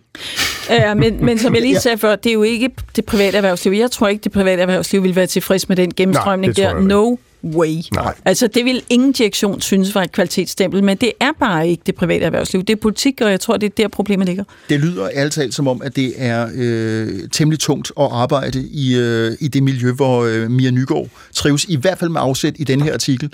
Så øh, ubehageligt. Uh. Er, du, er du ved at runde af, Adam? Ja, fordi jeg, jeg, kom, jeg glemte lige at sige, hvor jeg havde min historie fra. Du sagde, at din var fra Berlingske, og vi har samlet den op øh, fra en kunsthjemmeside, der hedder Artnet, via Politiken. Okay. Jeg tror, vi runder den af her, fordi nu skal vi nemlig tale om det, som flere af os har set frem til stort set hele arbejdsdagen, nemlig den nye Nobelprismodtager i litteratur. Ja, du... Dik, dik, dik, dik. Du kender selvfølgelig Knut Hamsun, Siri Undset, du kender Dag Solstad, Jan Kjærstad, Per Pettersson, Thomas Espedal, Karl Ove Knausgård, og nu kender du måske også den nye Nobelpristager i litteratur, Jan Fosse. Han fik prisen... Jon, Jon undskyld, ja. Jeg tænkte på Jan-bøgerne, det er noget helt andet. Jon Fosse, og det fosser ud af, af Norge med litterær talent. Den ene efter den anden bryder igennem. Jeg har læst en hel del Knausgård og nogle af de andre, og nu skal jeg også til at læse Jon Fosse. i Kristelig Dagblad, der bliver det næsten beskrevet som om, at det er kristendommen, der har vundet Nobels litteraturpris. Det er sagt lidt, med, med lidt polemisk, men det er øh, det aspekt af hans forfatterskab, som bliver dyrket på Kristelig Dagblad, og derfor har jeg inviteret øh, journalist ved Kristelig Dagblad, Daniel Ørstrøm, med på en telefon fra Bornholm. Ja, goddag. Goddag, goddag, og du er også til daglig foredragsholder. Det glemte jeg vist at få sagt. Du har læst Jon Fosse, og mm. skal gøre os lidt klogere på, hvad han er for en gut. Øh, han er, øh, det er noget af det, som, som springer mest i øjnene. Han bor faktisk inde på Kongeslottet i Oslo. Ja, nærmest. Han bor i det, der hedder Grotten, som er en æresbolig for, for kunstnere. Øh, det, er, det er sådan gået fra... fra kunstner til kunstner, øh, og sådan helt tilbage til den komponist, der skrev den norske nationalmelodi, mener jeg. Så det er meget ærefuldt at bo der. Men han bor faktisk sådan lige ved siden af hofmarschallen, øh, sådan i, i bunden af slotshaven, og så har de så kongen sådan nærmest nabo. Og der, der har jeg været op og besøge ham, så... Øh, Ja, for du har, du har truffet ham, og, mm. og det er noget af det, der, der, som du har sagt til mig, som jeg også har hørt fra andre, det er, at han faktisk er en ret sky mand. Ja, altså jeg var faktisk den anden journalist i hele Europa, der var inde i grotten der, så det var jeg lidt stolt af. Og du kom ud, og du kom ud igen? Jeg kom ud igen. Ja. Men, øh, men måske var det, fordi vi havde mødt hinanden i Bagen før, hvor jeg interviewede ham, efter han vandt Nordisk Råds litteraturpris, og så det var en rigtig god snak, og så tror jeg måske, det banede lidt vejen, og så skrev, sagde han meget ærligt, at den eneste grund til, at han havde sagt ja, det var, det var fordi han alligevel blev forstyrret den uge. Okay. Ja, så han bor i en ja. grotte, han er øh, tidligere alkoholiker, han er vokset op på Vestlandet, altså på mm. østkysten, nu sagde du Bagen, altså... Men han bor faktisk fire forskellige steder, så det er også lidt specielt, fordi han har både en bolig i Wien, og så i I, i Bergen, og så den æresbolig, og så sådan, der, hvor han skriver de fleste af sine bøger, det er langt ude i, i den norske natur på Vestlandet. Og når du siger bøger, så tænker mm. man i første omgang på de romaner, som nu er blevet belønnet, men han har faktisk også skrevet en hel masse dramatik, altså mm. teater, og han er, fortalte du mig, den mest spillede dramatiker i hele verden, P T. Ja, jeg det er tror, jo vildt. Jeg, jeg tror måske stadigvæk, det er Shakespeare, men den, den, i hvert fald den nulevende okay, dramatiker. Okay. Nummer to, det er ja. stadigvæk et podium, ikke? Ja, det må man sige. Ja. Kan du sige lidt mere om, hvad han er for en? Altså hans univers. Du, jeg nu ja. slog, slog jeg an på det her med kristendommen. Mm. Hvad, hvad vil det sige? Altså, jo, det er han meget optaget af. Jeg, jeg mailede faktisk lidt med ham her til morgen, og han sendte mig en, en mail i nat, og, og undskyld, han først havde svaret der, men han har så fået fem hundrede mails i går. Ja. Men, øh, men for ham, så, så er det litteraturen, øh, han får prisen for, øh, og, og det med kristendommen og hans tro, det er måske et træk, ligesom mystikken er et træk. Mm.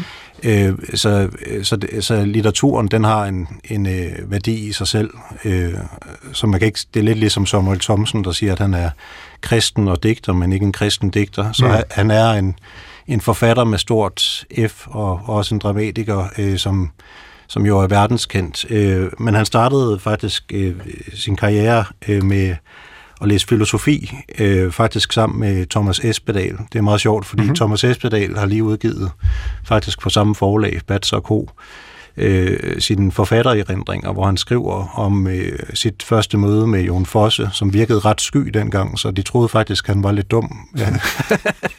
Espedal og hans medstuderende. Fordi han sagde ikke så meget, men så blev der udskrevet en, en skrivekonkurrence, som så Fosse så øh, vandt, og så kunne de se, altså, hvor genial han faktisk var. Og siden er det gået slag i slag, mm. øh, og han har brugt tyve år på at skrive dramatik, og nu har han kastet sig over skønlitteraturen, og det vælter ud med romaner. Jeg prøvede at orientere mig, og så måtte jeg opgive, fordi ja. det er simpelthen så lang en liste. Det virker som om, nu sagde du mystiker før, mm. det virker som om, at litteraturen kommer til ham som en naturkraft, og så er han bare et medie, der meddeler, altså som litteraturen ligesom meddeler sig igennem. Kan man sige det på den måde? Måske lidt. Altså, han, han beskrev det lidt, øh, sin døgnrytme, som også er lidt speciel, nærmest som en munk, hvor han står op. Mm. Øh, i, I nat var det måske klokken tre om natten, på grund af lidt adrenalin efter prisen i går, men mm-hmm. ellers er det normalt ved firetiden først. Okay. Hvor, hvor han så skriver fra, fra fem til...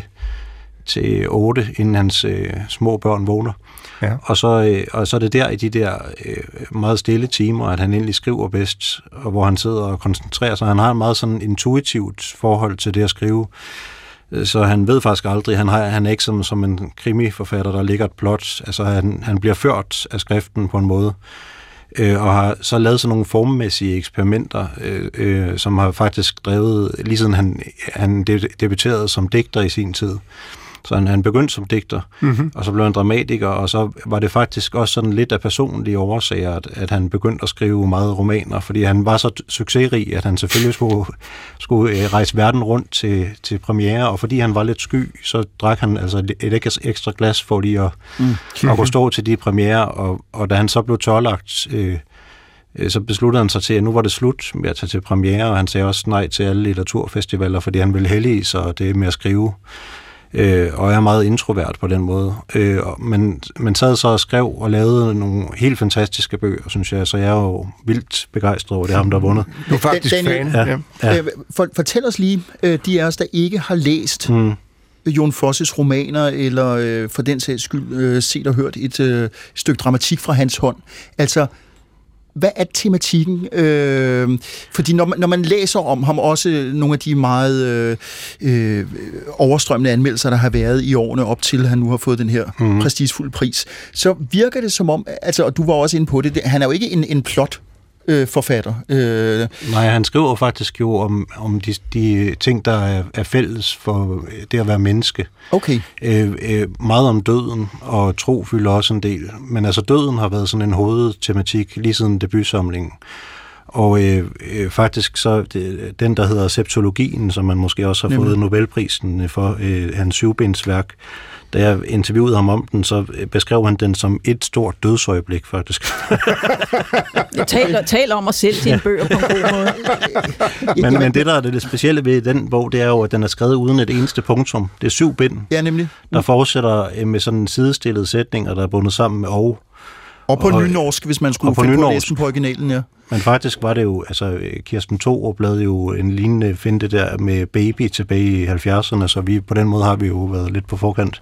Det, det er bare lige vel ind på, øh, Daniel, undskyld, mm-hmm. der er også andre, der skal til her i studiet, ja, jeg vil bare lige spørge til, altså øh, øh, øh, tema af døden for eksempel, mm-hmm. øh, siger du, men altså har han ligesom en, en bærende idé, er der et, øh, hvad skal man sige, en slags ideologi, eller måske idealisme knyttet, eller, eller, eller hvordan vil du karakterisere den side af hans værk? Jamen, i går så lavede vi jo selvfølgelig i Kristeligt Dagblad en dækning af, at han havde vundet øh, Nobelprisen, og så kontaktede jeg også øh, nogle af hans forfatterkollegaer, øh, blandt andet Tom- Thomas Espedal, og han sagde, at at det, som der er helt specielt, udover at han er sådan en, en sprogmusikalitetsgeni, øh, det er, at han, øh, at han øh, nedbryder skellet mellem liv og litteratur, og mellem død og liv. Så mange af hans bøger har, har det lidt specielt i sig, at man ikke rigtig ved, om personerne lever eller er døende. Øh, en meget fin roman, øh, Morgen og Aften, som var den første, der blev oversat til dansk, den handler faktisk om en mand, der allerede er død, men det opdager man først øh, langt ind i teksten. Og det er lidt det samme med hans øh, seneste bog, der hedder Hvidhed, som også fik øh, strålende anmeldelser overalt. Den handler også om en, en mand, der øh, går, øh, kører dybere og dybere ind i en skov, øh, og det eneste, der sådan er lidt et tidsbillede, det er, at han kører i bil, men ellers så kunne den have foregået i hvilket som helst årtusind, og så kører han så ind i en skov, og går dybere og dybere ind i den skov, hvor han så øh, møder døden, kan man sige. Øh, så det, det er sådan en lidt mystisk øh, omgang med, med det, at vi alle sammen skal dø. Og det, at der så ikke var for eksempel et punktum i septologien, det kan jo også godt tolkes øh, sådan teologisk med, at han ikke tror, at der er en slutning, mm. men at det glider lidt sammen. Altså, øh, og det, jeg synes også, det er så interessant, øh, altså sådan, som os øh, som fan og øh, også kristen læser, vil jeg sige, det er det der med for eksempel septologien, den begynder, hver eneste af de bind, det begynder med, at det er, en, det er en maler, det handler om, og han maler et kors frem, helt bogstaveligt, mm. som så er sådan et Andreas kors med, et, med en violet og en, og en brun streg, der så til sammen danner et kors. Og på den måde er det jo også altså, øh, symboler, han leger med. Men noget, der jo også er kendetegnet ved ham, det er faktisk, at han ellers har sådan suget, altså suget symbolerne lidt ud af hans øh, litteratur. Altså øh, hovedpersonen i både den, der hedder Trilogien, som han fik øh, Nordisk Råds litteraturpris for, og så øh, Septologien hedder Asle for eksempel, øh, fordi det er, den, det er det samme navn, fordi han vil prøve at tage betydningerne ud af, af navnene, sådan, så det hele står sådan ret rent. Ja. Øhm, Daniel, må lige spørge med far, mm. for at det er et lidt banalt spørgsmål, mm. men altså nu øh, remsede Mikael jo lige op, hvor mange forrygende norske forfattere mm. der har været bare sådan inden for de sidste ti til femten år. Altså, hvad er det, der foregår i Norge, og er det, er det, er det sådan en... Er der, er der en stærk norsk tendens i international litteratur i øjeblikket med mange store navne? Ja, det synes jeg, der er. Det synes vi også på Kristi Dagblad, så vi lavede faktisk et helt tema om norsk litteratur på et tidspunkt. Jeg synes også, jeg mærker det selv lidt. Jeg har været kulturjournalist i tretten år på Kristi Dagblad. Jeg har taget langt flere gange til Norge end til Sverige. Det kan jeg så godt forstå. Fordi der, der er så stor, ikke fordi det er et kønnerland kun, men, men også fordi, at det... at der er så, så mange dygtige øh, forfattere deroppe. Ja. Hvad, Æh, hvad er det, der er i grundvandet, som gør det? Jeg tror, dels er der, er der måske sådan, øh, i hele folkestemningen sådan en, en forbindelse til melankoli, tror jeg, fordi det er noget, der, der, sådan, der i hvert fald går igen. For os er jo ikke den eneste, der kredser om døden. Det gør Tiller også, og det, det gør Jan Kjærsted også, og så videre. Mm-hmm. Der. Så, så der er... Øh, der, der er i hvert fald ikke en angst for at tage favnsag med de store spørgsmål, men så er der også noget helt banalt, og det er jo deres kulturpolitik, der er meget bedre end vores, hvor at, at uanset hvor tyndt befolket Norge er, så ligger der et bibliotek, og, og mens vi nedlægger alle de biblioteker, ja, vi genoprettede engang, så, så, så holder de dem ved lige, og det er faktisk sådan, at jeg mener, at, at hvis øh, en forfatter får øh, en vis modtagelse for en bog, så, så bliver den solgt, eller altså købt af bibliotekerne i mindst syv hundrede eksemplarer. Wow! syv hundrede? Så, ja, det har, det har jeg læst et sted, og det betyder jo, at, at, øh, at de har et grundlag for, for forfatterskab, og staten gør også et aktivt... Øh, en aktiv indsats for at eksportere norsk litteratur. Hmm. De er simpelthen kulturelt ja. overlegne, det må jeg have lov at sige. Der findes en hjemmeside, tror jeg, der, jeg mener, den hedder øh, books from norway dot com, der, hvor at, at det, den, det er staten, der står bag, og de promoverer så også øh, smallere forfattere og forfattere fra små forlag osv. Daniel, her til allersidst, du, vi har cirka et minut, mm, altså, ja. der er jo ikke noget af det, vi har været inde på her, som er særligt progressivt, vel? Eller venstreorienteret. Det handler om døden, det handler om skoven, det handler om ting, der ikke er til at forandre. Det handler om menneskelivet, sådan i al øh, dybeste religiøse, teologiske almindelighed. Hvordan fanden, undskyld jeg banner i Danmarks Radio, hvordan pokker kan den slags litteratur få Nobels fredspris fra Stockholm? Og det er vel også prisen i litteratur, er det ikke? Jo, jo. Nå, nå. Jamen altså, den, den er bare øh, mageløs, vil jeg sige. Altså, og også, når man taler om alle de her øh, kla- øh, verdensklasseforfattere, som Norge har, så de ligger sig alle sammen fladt ned, når de nævner Jon Fosse, fordi de har respekt for ham. De synes alle sammen, at han er mesteren. Jeg interviewede øh, Espedal for nyligt i forbindelse med hans øh, forfatter, øh, og så øh, øh, i rendringer, og der nævnte han også Fosse. Vi har Fosse, så han ellers synes, at, så han synes, at vi havde førtrøjen på med, med litteraturen, men indrømmede, at de havde Fosse. Så han er bare mesteren, og nu får han så elleve millioner svenske kroner. Det er selvfølgelig ikke så frygtelig meget. Nej, i dansk. Nej, for det nu om dagen. Men, men, men veksle til norske kroner, er det jo okay, ikke? Jo, det er fint. Og så bliver han også tilbudt statsborgerskab i Sverige, har jeg hørt. Altså, det er en del af prisen.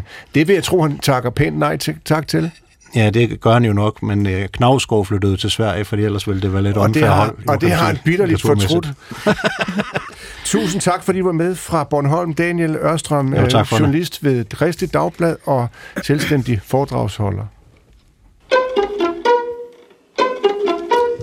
Og øh, vi er lige lidt over halvvejs gennem anden time af fjerde division. I studiet er fortsat Mikael Jalving, Nynne Bjerre Christensen og jeg selv, Adam Holm. Nynne har historien. Ja, vi bliver i Skandinavien, fordi... Øh Fordi, øhm, men, men, men til dog noget helt andet, må man sige. Fordi Sverige ville øh, forbyde fætter- og kusineægteskaber. Det er jo ikke nogen hemmelighed i de her dage, at, øh, at Sverige kæmper med integrationen, og senest har den svenske regering sagt, at den vil forbyde fætter- og kusineægteskaber. Og faktisk har den norske regering, hvor vi lige rundt om, øh, om Norge før, øh, øh, også sagt, at den vil undersøge tilsvarende om et forbud af en mulighed i Norge. Og det indskriver sig jo selvfølgelig sådan i den politiske diskussion, der er i øjeblikket med øh, den svenske regeringsproblem med bander, der jo sådan i, i områder af Sverige har taget kontrollen fra den svenske stats øh, autoriteter. Øh, statsministeren siger sådan her, altså øh, Ulf Kristersson, Moderaterne vil forbyde fætter- og kusineægteskaber for at bekæmpe æreskulturen og de kriminelle klaner. Der er også meget stærke medicinske grunde.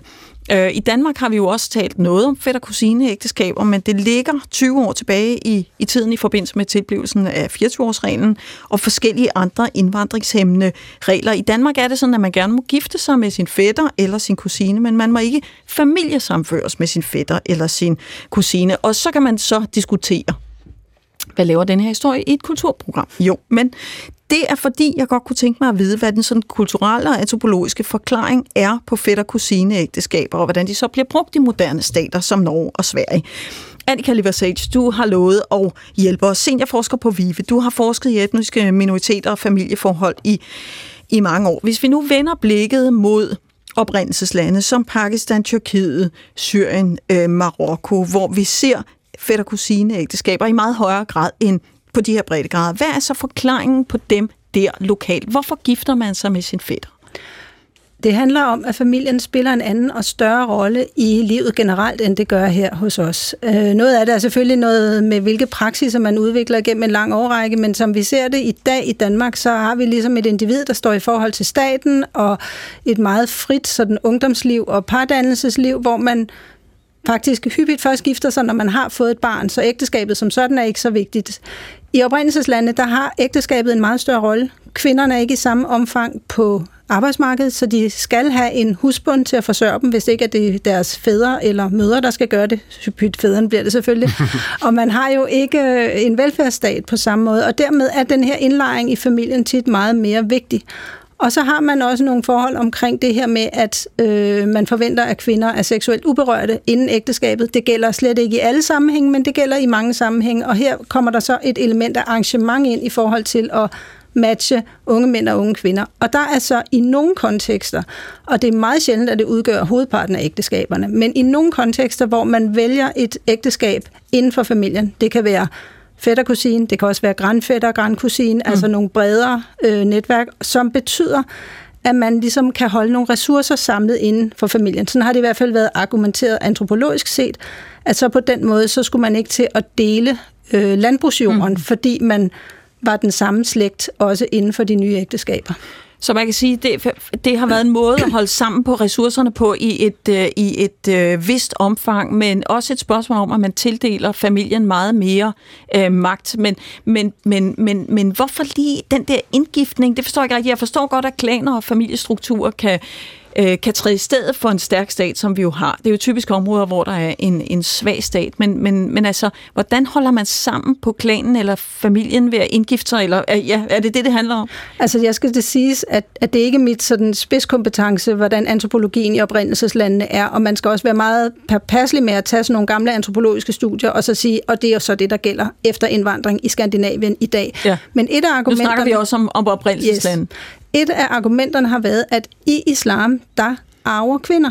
Det kan godt være, at de kun arver halvt så meget som mænd, men i forhold til øh, Europa for et par hundrede år siden, der ville det jo kun være ligesom den ældste søn, der arver gården. Så bliver gården ved med at være på en mands hænder. Men her, når man skal dele det imellem søskende, både mænd og kvinder, så kommer der også et arvelod til kvinderne. Og det vil sige, at hvis kvinden har giftet sig med nogen udefra, jamen, hvem skal så have den der jord, og hvor meget bliver den delt op, og så videre.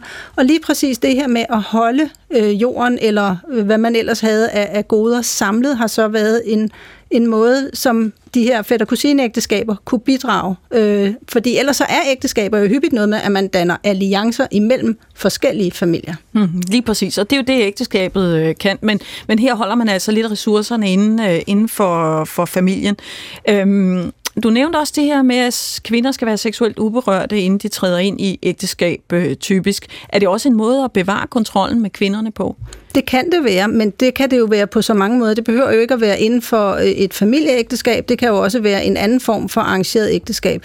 Og der er jo også et langt spektrum imellem, hvilke muligheder man har, hvordan man selv stiller sig i forhold til det. Altså det, vi kan se efter migration, så kommer der nogle ret store forandringer i pardannelsesmønstrene, hvor mm. man ser en bevægelse imod, at de unge selv mere tager øh, initiativet til, hvem ja. de vil være sammen med, men måske så tager en tur rundt om forældrene, og får forældrene til efterfølgende at arrangere et ægteskab med den, som de gerne selv vil have.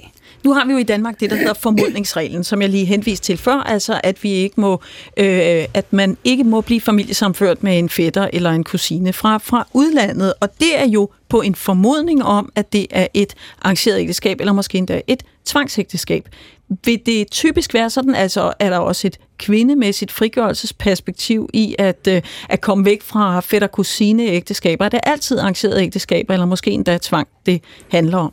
Det er jo sådan set umuligt at lave et lighedstegn imellem, at fordi du blev gift med din fætter, så var det nødvendigvis et tvangsægteskab. Nogle af dem har været, nogle af dem har været det modsat. Altså, jeg har interviewet en ung kvinde engang, som fortalte, at hun stak af fra sine forældre, fordi hun gerne ville gifte sig med en fætter. Det var bare ikke den fætter, som forældrene ville have, hun skulle gifte sig med. Nej. Så på den måde er det jo meget kompliceret, det her, og, og der er jo i hvert fald også nogle unge mennesker, som har haft rigtig svært ved at være sammen med den, de elskede, på grund af nogle af de her regler. Ja, det må man sige. Mm-hmm. Annika, man kan vel godt øh, driste sig til at sige, at de her slægtsbaserede ægteskaber i virkeligheden jo i verdenshistorien har været normalen. Altså, det var sådan, man gjorde, før Vesten blev til Vesten, og før kristendommen satte sig igennem. Vi kender det jo fra de græske øh, tragediedigter. De skriver om, Aeschylus skriver om, om øh, men unge mennesker, der ikke kan få hinanden på grund af familien. Shakespeare skriver der om i Romeo og Julie, for eksempel. Macbeth handler om klaner. Vi kender det fra, fra de islandske sagaer med blodfejder og alt det der. Så det er jo ikke så langt væk, og det er jo ikke grebet ud af luften, når vi her i et kulturprogram tager øh, klaner og, og blodfejder og, og fætter kusines ægteskaber op. Det er et, altså et kulturelt tema altså fra hele verdenshistorien. Ja, det kan man sige ja til. Altså, vi kan jo også se inden for de europæiske kongehuse, der har man jo også giftet sig øh, med hinanden, og, mm. og nogle gange i en grad, så det rent faktisk gav nogle helbredsmæssige øh, mm-hmm. følger. Mm-hmm. Og det var jo også netop noget med at holde ressourcer på et vist niveau samlet, må man sige. Og det var geopolitik også, ikke? Ja. Ja.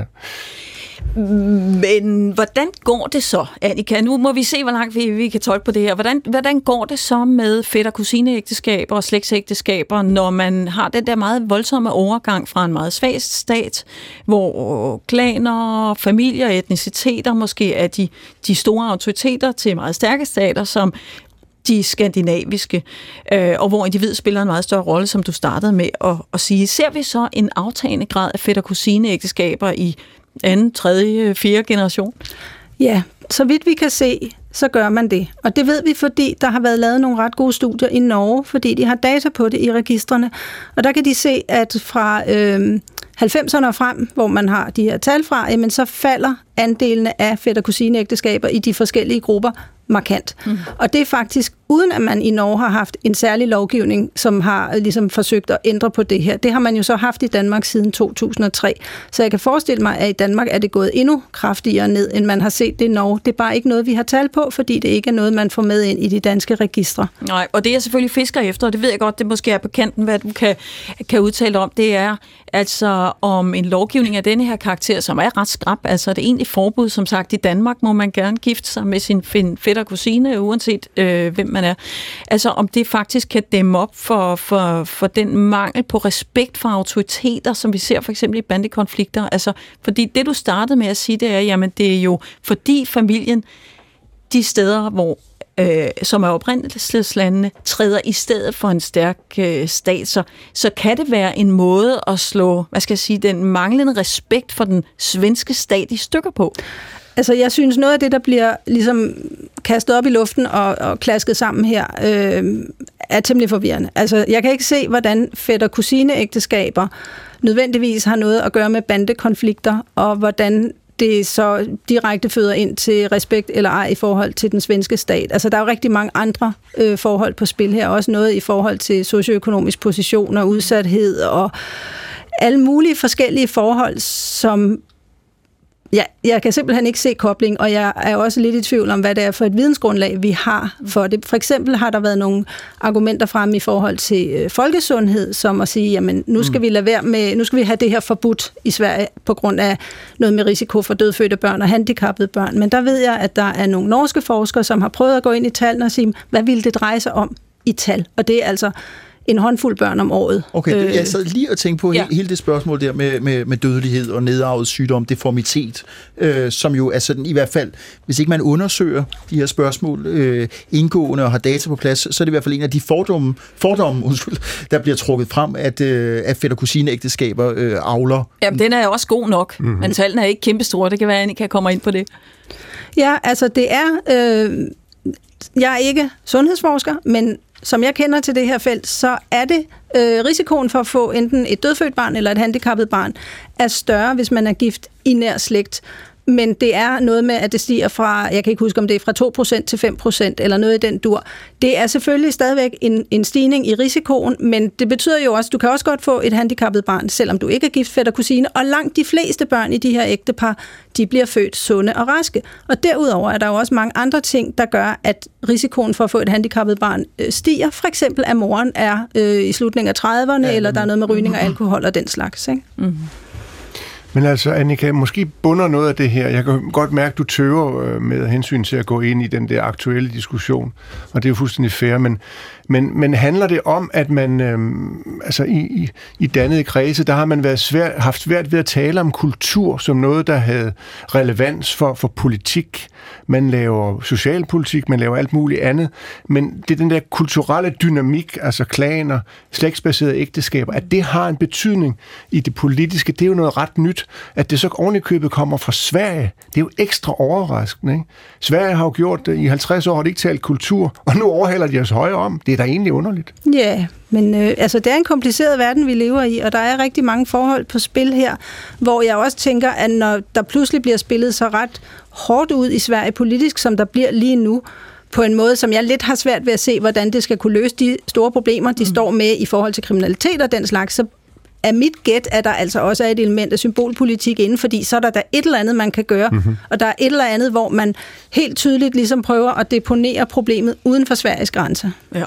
Det er spændende, og det var i hvert fald spændende at høre om, hvordan det ser ud i oprindelseslandene, hvad det er for nogle, nogle kulturelle strukturer, som, som ligger til grund for, for fætter- og kusineægteskaber, som jo ganske, som Mikael siger, pludselig er kommet på dagsordenen i Norge og Sverige på en måde, som det faktisk aldrig har været herhjemme. Der har aldrig været et, et egentligt forbud på tale. Annika Liversage, tak fordi du havde lyst til at være med, seniorforsker på VIVE. Selv tak. Og så skal vi bruge øh, det sidste kvarters tid af programmet i et øh, om muligt mørkere hjørne. Vi skal tale om moral og ondskab. Jeg har netop læst en kort, men vil jeg sige uhyre fascinerende og tankevækkende bog, der har titlen Perpetrator Discussed the Moral Limits of God Feelings, nogenlunde ordret oversat gerningsmands afsky, mavefornemmelsens moralske begrænsning. Det er en bog, der er udkommet på Oxford University Press og skrevet af vores gæst, Ditte Marie Munk Judicic, som er Ph.D. i filosofi, lektor på Københavns Universitet og også forskningsassistent på University of Virginia. Og øh, velkommen. Tak skal du have. Vi får dig at høre om lidt, for du skal selvfølgelig udrede noget af det her, men jeg kunne tænke mig for en god ordens skyld lige at knytte et par ord til bogens tematik, sådan så lytterne forhåbentlig har nogenlunde klart afsæt for, hvad det er, vi taler ud fra.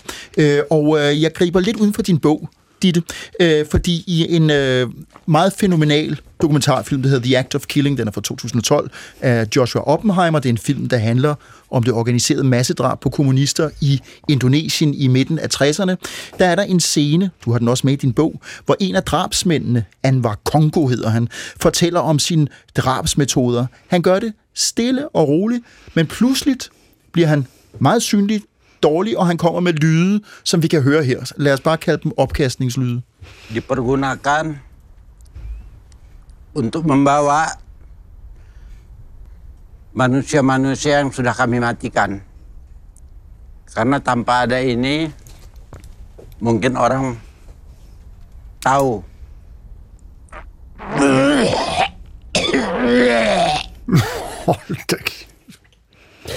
Det er en øh, dokumentarfilm, man kan finde på D R punktum D K. The Act of Killing hedder den, som nævnt. Øh, og Anwar Kongo kaster for øvrigt ikke op, men han har de her øh, brækagtige reflekser, der han fortæller om, hvordan han har stranguleret og knivdræbt og øh, tortureret folk, og vi taler i, i hundredvis, hvis ikke tusindvis.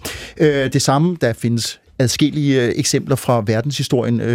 S S øverstkommanderende Heinrich Himmler brækkede sig angiveligt eller kastede op, da han overvejede nedskydningen af hundrede jøder i Minsk i nitten toogfyrre. Og eksemplerne, som også opregnet i øh, Ditte Marie Munk Judicics bog, er legio.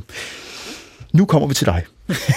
Fordi det, der er interessant ved uh, The Moral Limits of God Feelings, her der hørte vi jo God Feelings, uh, det er jo, at du anfægter det, som jeg faktisk ville have troet, indtil jeg læste din bog, at sådan en reaktion fra Anwar Kongo, eller Heinrich Himmler, eller hvem pokker det kunne være, må handle om, at der er sådan en iboende kraft, hvor man, altså selvom man er sovset ind i blod, så ved man dybt nede, at det her det er forkert, og derfor kaster man op. Vil du lige kort fortælle om din tese, for, for ja. den understøtter jo ikke den antagelse? Meget gerne, ja. Det er, fordi det er, øh, og jeg vil også sige med det samme, altså da jeg selv begyndte at op og støde på det her fænomen som øh, ung studerende, der var interesseret i krigsforbrydere og selv tog ned til Haag til det tidligere øh, tribunal i, for eks-Jugoslavien, var det lige præcis den der tanke, jeg selv fik, sig mig engang, er der en eller anden urmoral, øh, ja, urmoral til stede? Ikke? Ja. Altså er det noget instinktivt, der er ligesom indlejret i os fra naturens side? Og nu er jeg jo fra filosofi, så det vil jo også besvare årtusinders, øh, hvad kan man sige, filosofiske, fra Platon til hele verden. Hvad er vi for nogen, ikke? Hvad er menneskets natur? Så kunne vi, kunne vi få lukket den en gang for alle, tænkte jeg. Altså. Ja. Men jeg vil så sige, den hver eneste, altså, det, den der konklusion skal vi desværre pakke ind på en meget forsigtig måde, når vi taler om den. Og for det første, øh, kan man sige, der er to ting, der skal med, ikke? Både hvad sker der efterfølgende? Altså nu er Anwar Kongos eksempel helt exceptionelt, fordi ja. sådan er den der eftertidsafsky, som også er meget specielt, men det opstår jo også, som du siger, i selve situationerne.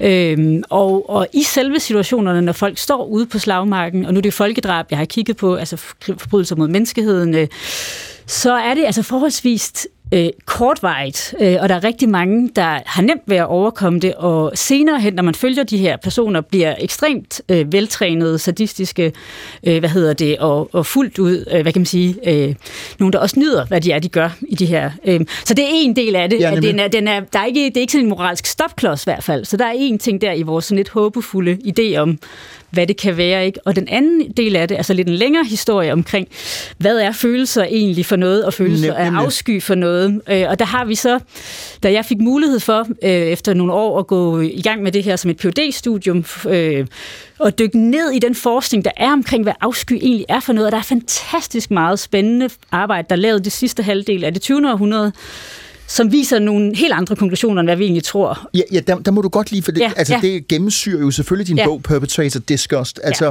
i en filosofisk henseende, hvordan øh, forstår du afsky? Altså, fordi jeg tror, de fleste af os, ja. undskyld, jeg lige tager ordet fra dig, inden du svarer, altså, de fleste vil jo sige, at afsky, det er jo for eksempel, som vi hørte, øh, når man får brækreflekser, når man får lidt mm. dårligt over noget, når man virkelig inderligt tager afstand. Ja. Men, men hvordan udlægger du det filosofisk? Ja, altså, det er, jo, uh, det er jo et kæmpe spørgsmål. Altså, nu er jeg jo sådan en rimelig empirisk orienteret filosof, så jeg synes, det er vigtigt at se på, hvad altså, øh, vores venner over i psykologi finder ud af i deres eksperimenter, og hvad er det egentlig, der er evidens for derude? Og den evidens, vi har, den siger altså, at afsky, de der reflekser, vi snakker om, brækrefleksen her, ikke? Den er vi selvfølgelig alle sammen født med, og også faktisk den der refleks med, at vi laver det der ansigt, hvis vi giver en baby en citronskive, det har vi jo alle sammen prøvet, ikke? Det er jo, så laver de det der, som senere hen, vi begynder at signalere som et afskys ansigt. Men når vi bliver opdraget, så hvad altså, vi føler afsky for, det er i høj grad noget, vores øh, kultur og vores norm dikterer, hvad det er. Så man mimer en... Ja, og, og det er heller ikke noget, altså går faktisk ifølge forskningen, altså det er sådan først noget, sådan, man er to-tre år, man begynder egentlig at føle afsky. Altså jeg ved ikke, jeg der har haft babyer, har I prøvet at stå og skifte en blæ? Altså, øh, oh ja. Det er noget af det mest spændende, det er det der dernede. Og der er jo ingen... Altså, afsky kommer først senere hen. Mm. Og så bliver det selvfølgelig dybt internaliseret. Så der, vi skal hen tilbage til okay, andre jamen, og sige... Ja. Nej, men det var så det, jeg ville spørge ja, dig til, inden præcis. For eksempel Nynne kommer til. Jeg skal ja. bare, bare lige for at få det pindet ud, for det er... Øh, komplekst, så, så lytterne ja. må også øh, bære over med, hvis der er nogle mellemregninger, vi måske ikke får med. Men altså, når Anwar Kongo kommer med sine brækreflekser, eller Heinrich Himmler, for lige at tage de to førnævnte eksempler, kaster op.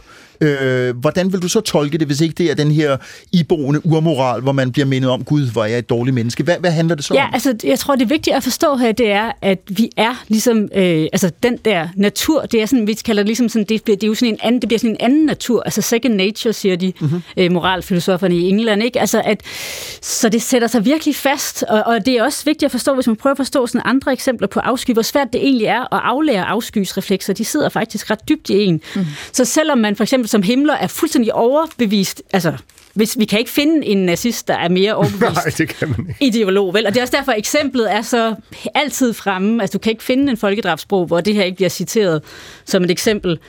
Øh, men, men altså, man kan sige, selv ham kan jo godt have haft en, altså alle Der er jo ikke noget menneskeligt samfund, der ikke har et forbud imod at slå uskyldige mennesker ihjel.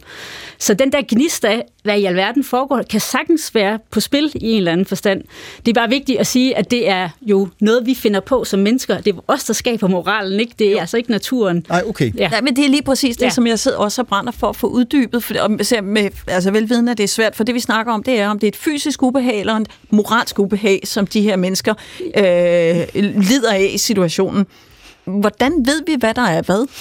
Ja, men det er jo altså også... Altså, man kan vi sige, kan jo ikke det... sætte os i Himmlers sted. Ja, nej, og det skal vi virkelig heller... Altså, det vil sige, det vil også virkelig afråde på det på alle mulige planer. Men det er sindssygt spændende, det du spørger om, fordi faktisk den sådan, mest interessante nye forskning, der er inden for psykologi og filosofi, beder os om at prøve at sådan ikke tænke så skarpt i forhold til kognition og hvad man siger, kroppens måde at være på, altså at, at der har været et for skarpt skel der, altså at de to ting fletter sammen hele tiden. Og noget af den nyeste spændende forskning omkring mavefornemmelser siger faktisk også, at det foregår egentlig ikke så meget, altså sådan med følelser bliver ikke styret op i hjernen, det er sådan lige så meget nede, altså simpelthen nede i tarmene også, der styrer vores mm. følelsesresponser. Og det er jo også noget, der er formet af, hvad for et miljø vi er i, altså øh, i bred forstand. Altså, altså hvis man har læst krimier for eksempel, øh, så ved man jo, at det er meget sædvanligt, at unge politiassistenter ja. Første gang, de er ude og finder et lig, eller kommer ind i en lejlighed, hvor der har ligget en afdød person, har den der opkastningsrefleks. Jeg ved ikke, om det har afsæt i, i virkeligheden, men der er jo ingen tvivl om, at der er sådan noget grundfysik i det, ja. For der er der jo i hvert fald ikke et skyldkompleks. Øh, så, så, så der er jo noget fysisk i det. Præcis, og det er det, ja, og nu skal du også have lov, ja. Nå, men jeg skal bare forstå din tese, ja. Så jeg ved, at man skal gå ind og købe din bog. Øhm, altså, at det, du gør op med, er det den her forestilling om, at vi vil så gerne have, vi vil egentlig så gerne have, at vi er gode indeni. Altså, at, at selv Himmler er god. Ikke? Præcis, ja. Øh, det er et opgør med den der lidt håbefulde, romantiske ja, idé. Idealisme. Fuldstændig, ja, ja, ja. ja. Og det, altså, man kan sige, nu er jeg for filosofi, så jeg startede jo med Hannah Arendt, og hun er en af dem, der siger, kan vide, om ikke det var en animal pity, der var her. Og så går sådan en som Baumann helt basalt. Hvad er animal ja, ja. pity? Ja, hun siger, er det en eller anden, du ved, er det sådan en naturting, der viser sig her? Og det er ret mærkeligt, at hun siger sådan noget. Altså, at afsky er en moralsk rettesnor ja. På en måde. Ja, er det sådan en urmoral, der viser sig her. Og så går sådan en som Zygmunt Baumann, som sådan kommer med sådan en meget berømt bog, der hedder Modernitet og Holocaust. Ja. Han går helt bananas i den der tese og siger, det er civilisationen, der ligesom, nu er det fredag, fucker os op. Altså, men hvis vi bare var uspolerede naturmennesker, det hele det der, for, altså sådan en Rousseau-agtig idé, ja. Ja. Præcis, ikke?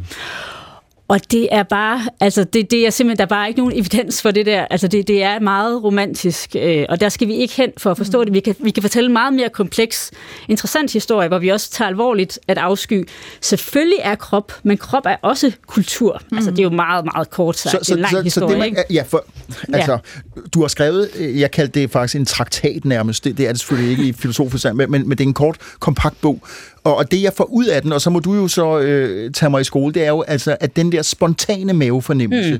det er ikke udtryk for vores, øh, du har sagt et par gange, vores sande moralske jeg, mm. nødvendigvis. Nej, og det er sindssygt vigtigt. Altså det er nok, fordi så siden jeg skrev den bog, begyndte jeg så at kigge på sådan alt den forskning, der er omkring øh, moral og krop, og også fordomsfuldhed og det hele. Og hvis vi prøver at tage sådan nogle eksempler, som for eksempel de amerikanske sydstater, altså et meget interessant eksempel, hvor der var nogle kvinder, som arbejdede for for at skabe, altså for, for rettigheder for de sorte amerikanere. Og de var dybt dedikerede antiracister. Vi er tilbage i trediverne her, ikke? Og, og organiserede sig sammen, og de var... Så var der en dag, de skulle sætte sig ned og spise sammen med de her mennesker. Altså spise sammen med de afroamerikanerne? Altså sidde ja, sammen med deres kollegaer, ikke? Altså sorte amerikanere. Og det kunne de simpelthen ikke. Det var simpelthen... Altså, de måtte forlade bordet, og altså de der brækreflekser, så man kan sige, det der forbud om at spise sammen mm. med den her slags mm. mennesker, var så dybt i dem. Men der kan du jo godt se... Selvom de var erklæret antiracister. Fuldstændig, ja. ja. Så meget, meget også et produkt af den tid, vi lever Præcis. I, og den kultur, og vi lever der, i. Og kan man ikke bare... Altså, det er derfor, at... Vi skal lige passe på, altså hele tiden, altså vi skal, vi skal ikke forveksle de der følelser med, så ved jeg, hvem du er. Nej, nej, og det er meget nu. vigtigt også i vores nuværende diskussioner omkring alt det her, altså fordi der sidder rester af ting, som ligesom har fulgt med, ikke? Så, men det betyder sgu ikke, at vi øh, altid er enige med vores kropsreaktioner. Øh, kroppen kan jo for os, som du sagde, nogle gange er det også bare. Måske var der nogle af de her, der havde en dårlig dag. Altså du ved, det er fuldstændig, hvad kan man sige, øh, per definition et åbent spørgsmål, ja. Som man jo, altså ikke zoologisk, altid skal lave en million forbehold for. Ja, ja men den der urmoral, det er i virkeligheden det, vi kommer ja. Tilbage til, ja. Som du startede med at kalde ja. Det. Altså, det eksempel der fra trediverne er jo et eksempel på, at det er noget, der er til forhandling. Altså det er noget, der, der, der kulturelt bliver forhandlet i mange forskellige samfund, afhængig af, hvor man, hvor man er. Ja. Men, men, men det er vel sikkert at sige, at det i mange, mange hundrede år og tusinder har været forkert at slå andre mennesker ihjel. Ja. Som Adam startede med at sige.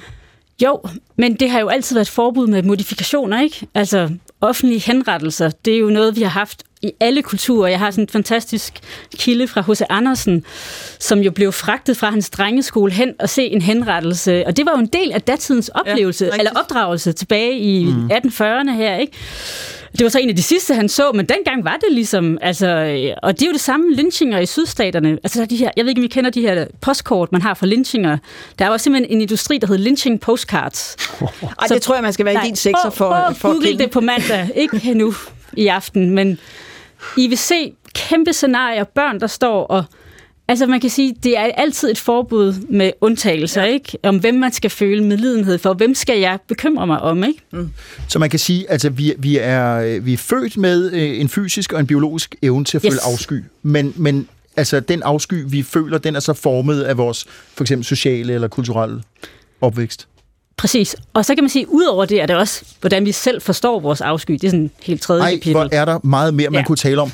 Ditte Marie Munk Judicic, jeg ved ikke, om Mikael Jalving stryger ned og køber Perpetrator, Disgust, jo. The Moral Limits of Gut Feelings. Den er i hvert fald udkommet på Oxford University Press. Tusind tak, fordi du var med. Mange tak, fordi jeg måtte komme. Kæmpe humørpil. Ja. Så er det fredag. Jeg, jeg er helt ondt i maven. Det, det, det var imødeset som øh, en, en tung afslutning, og det er det jo også emnemæssigt, men altså... Øh, ah, det var opløftende. Ja. Opløftende, ikke? Æ, opløftende, at vi opgør ikke har en umoral. Opgør Nå, med Rousseau. Prøv at høre, vi, vi har en af Nordeuropas allermindste redaktioner. På vegne af den siger tusind tak for øh, i dag. Vi er retur næste fredag. Gå på opdagelse i alle D R's podcast og radioprogrammer. I appen D R Lyd.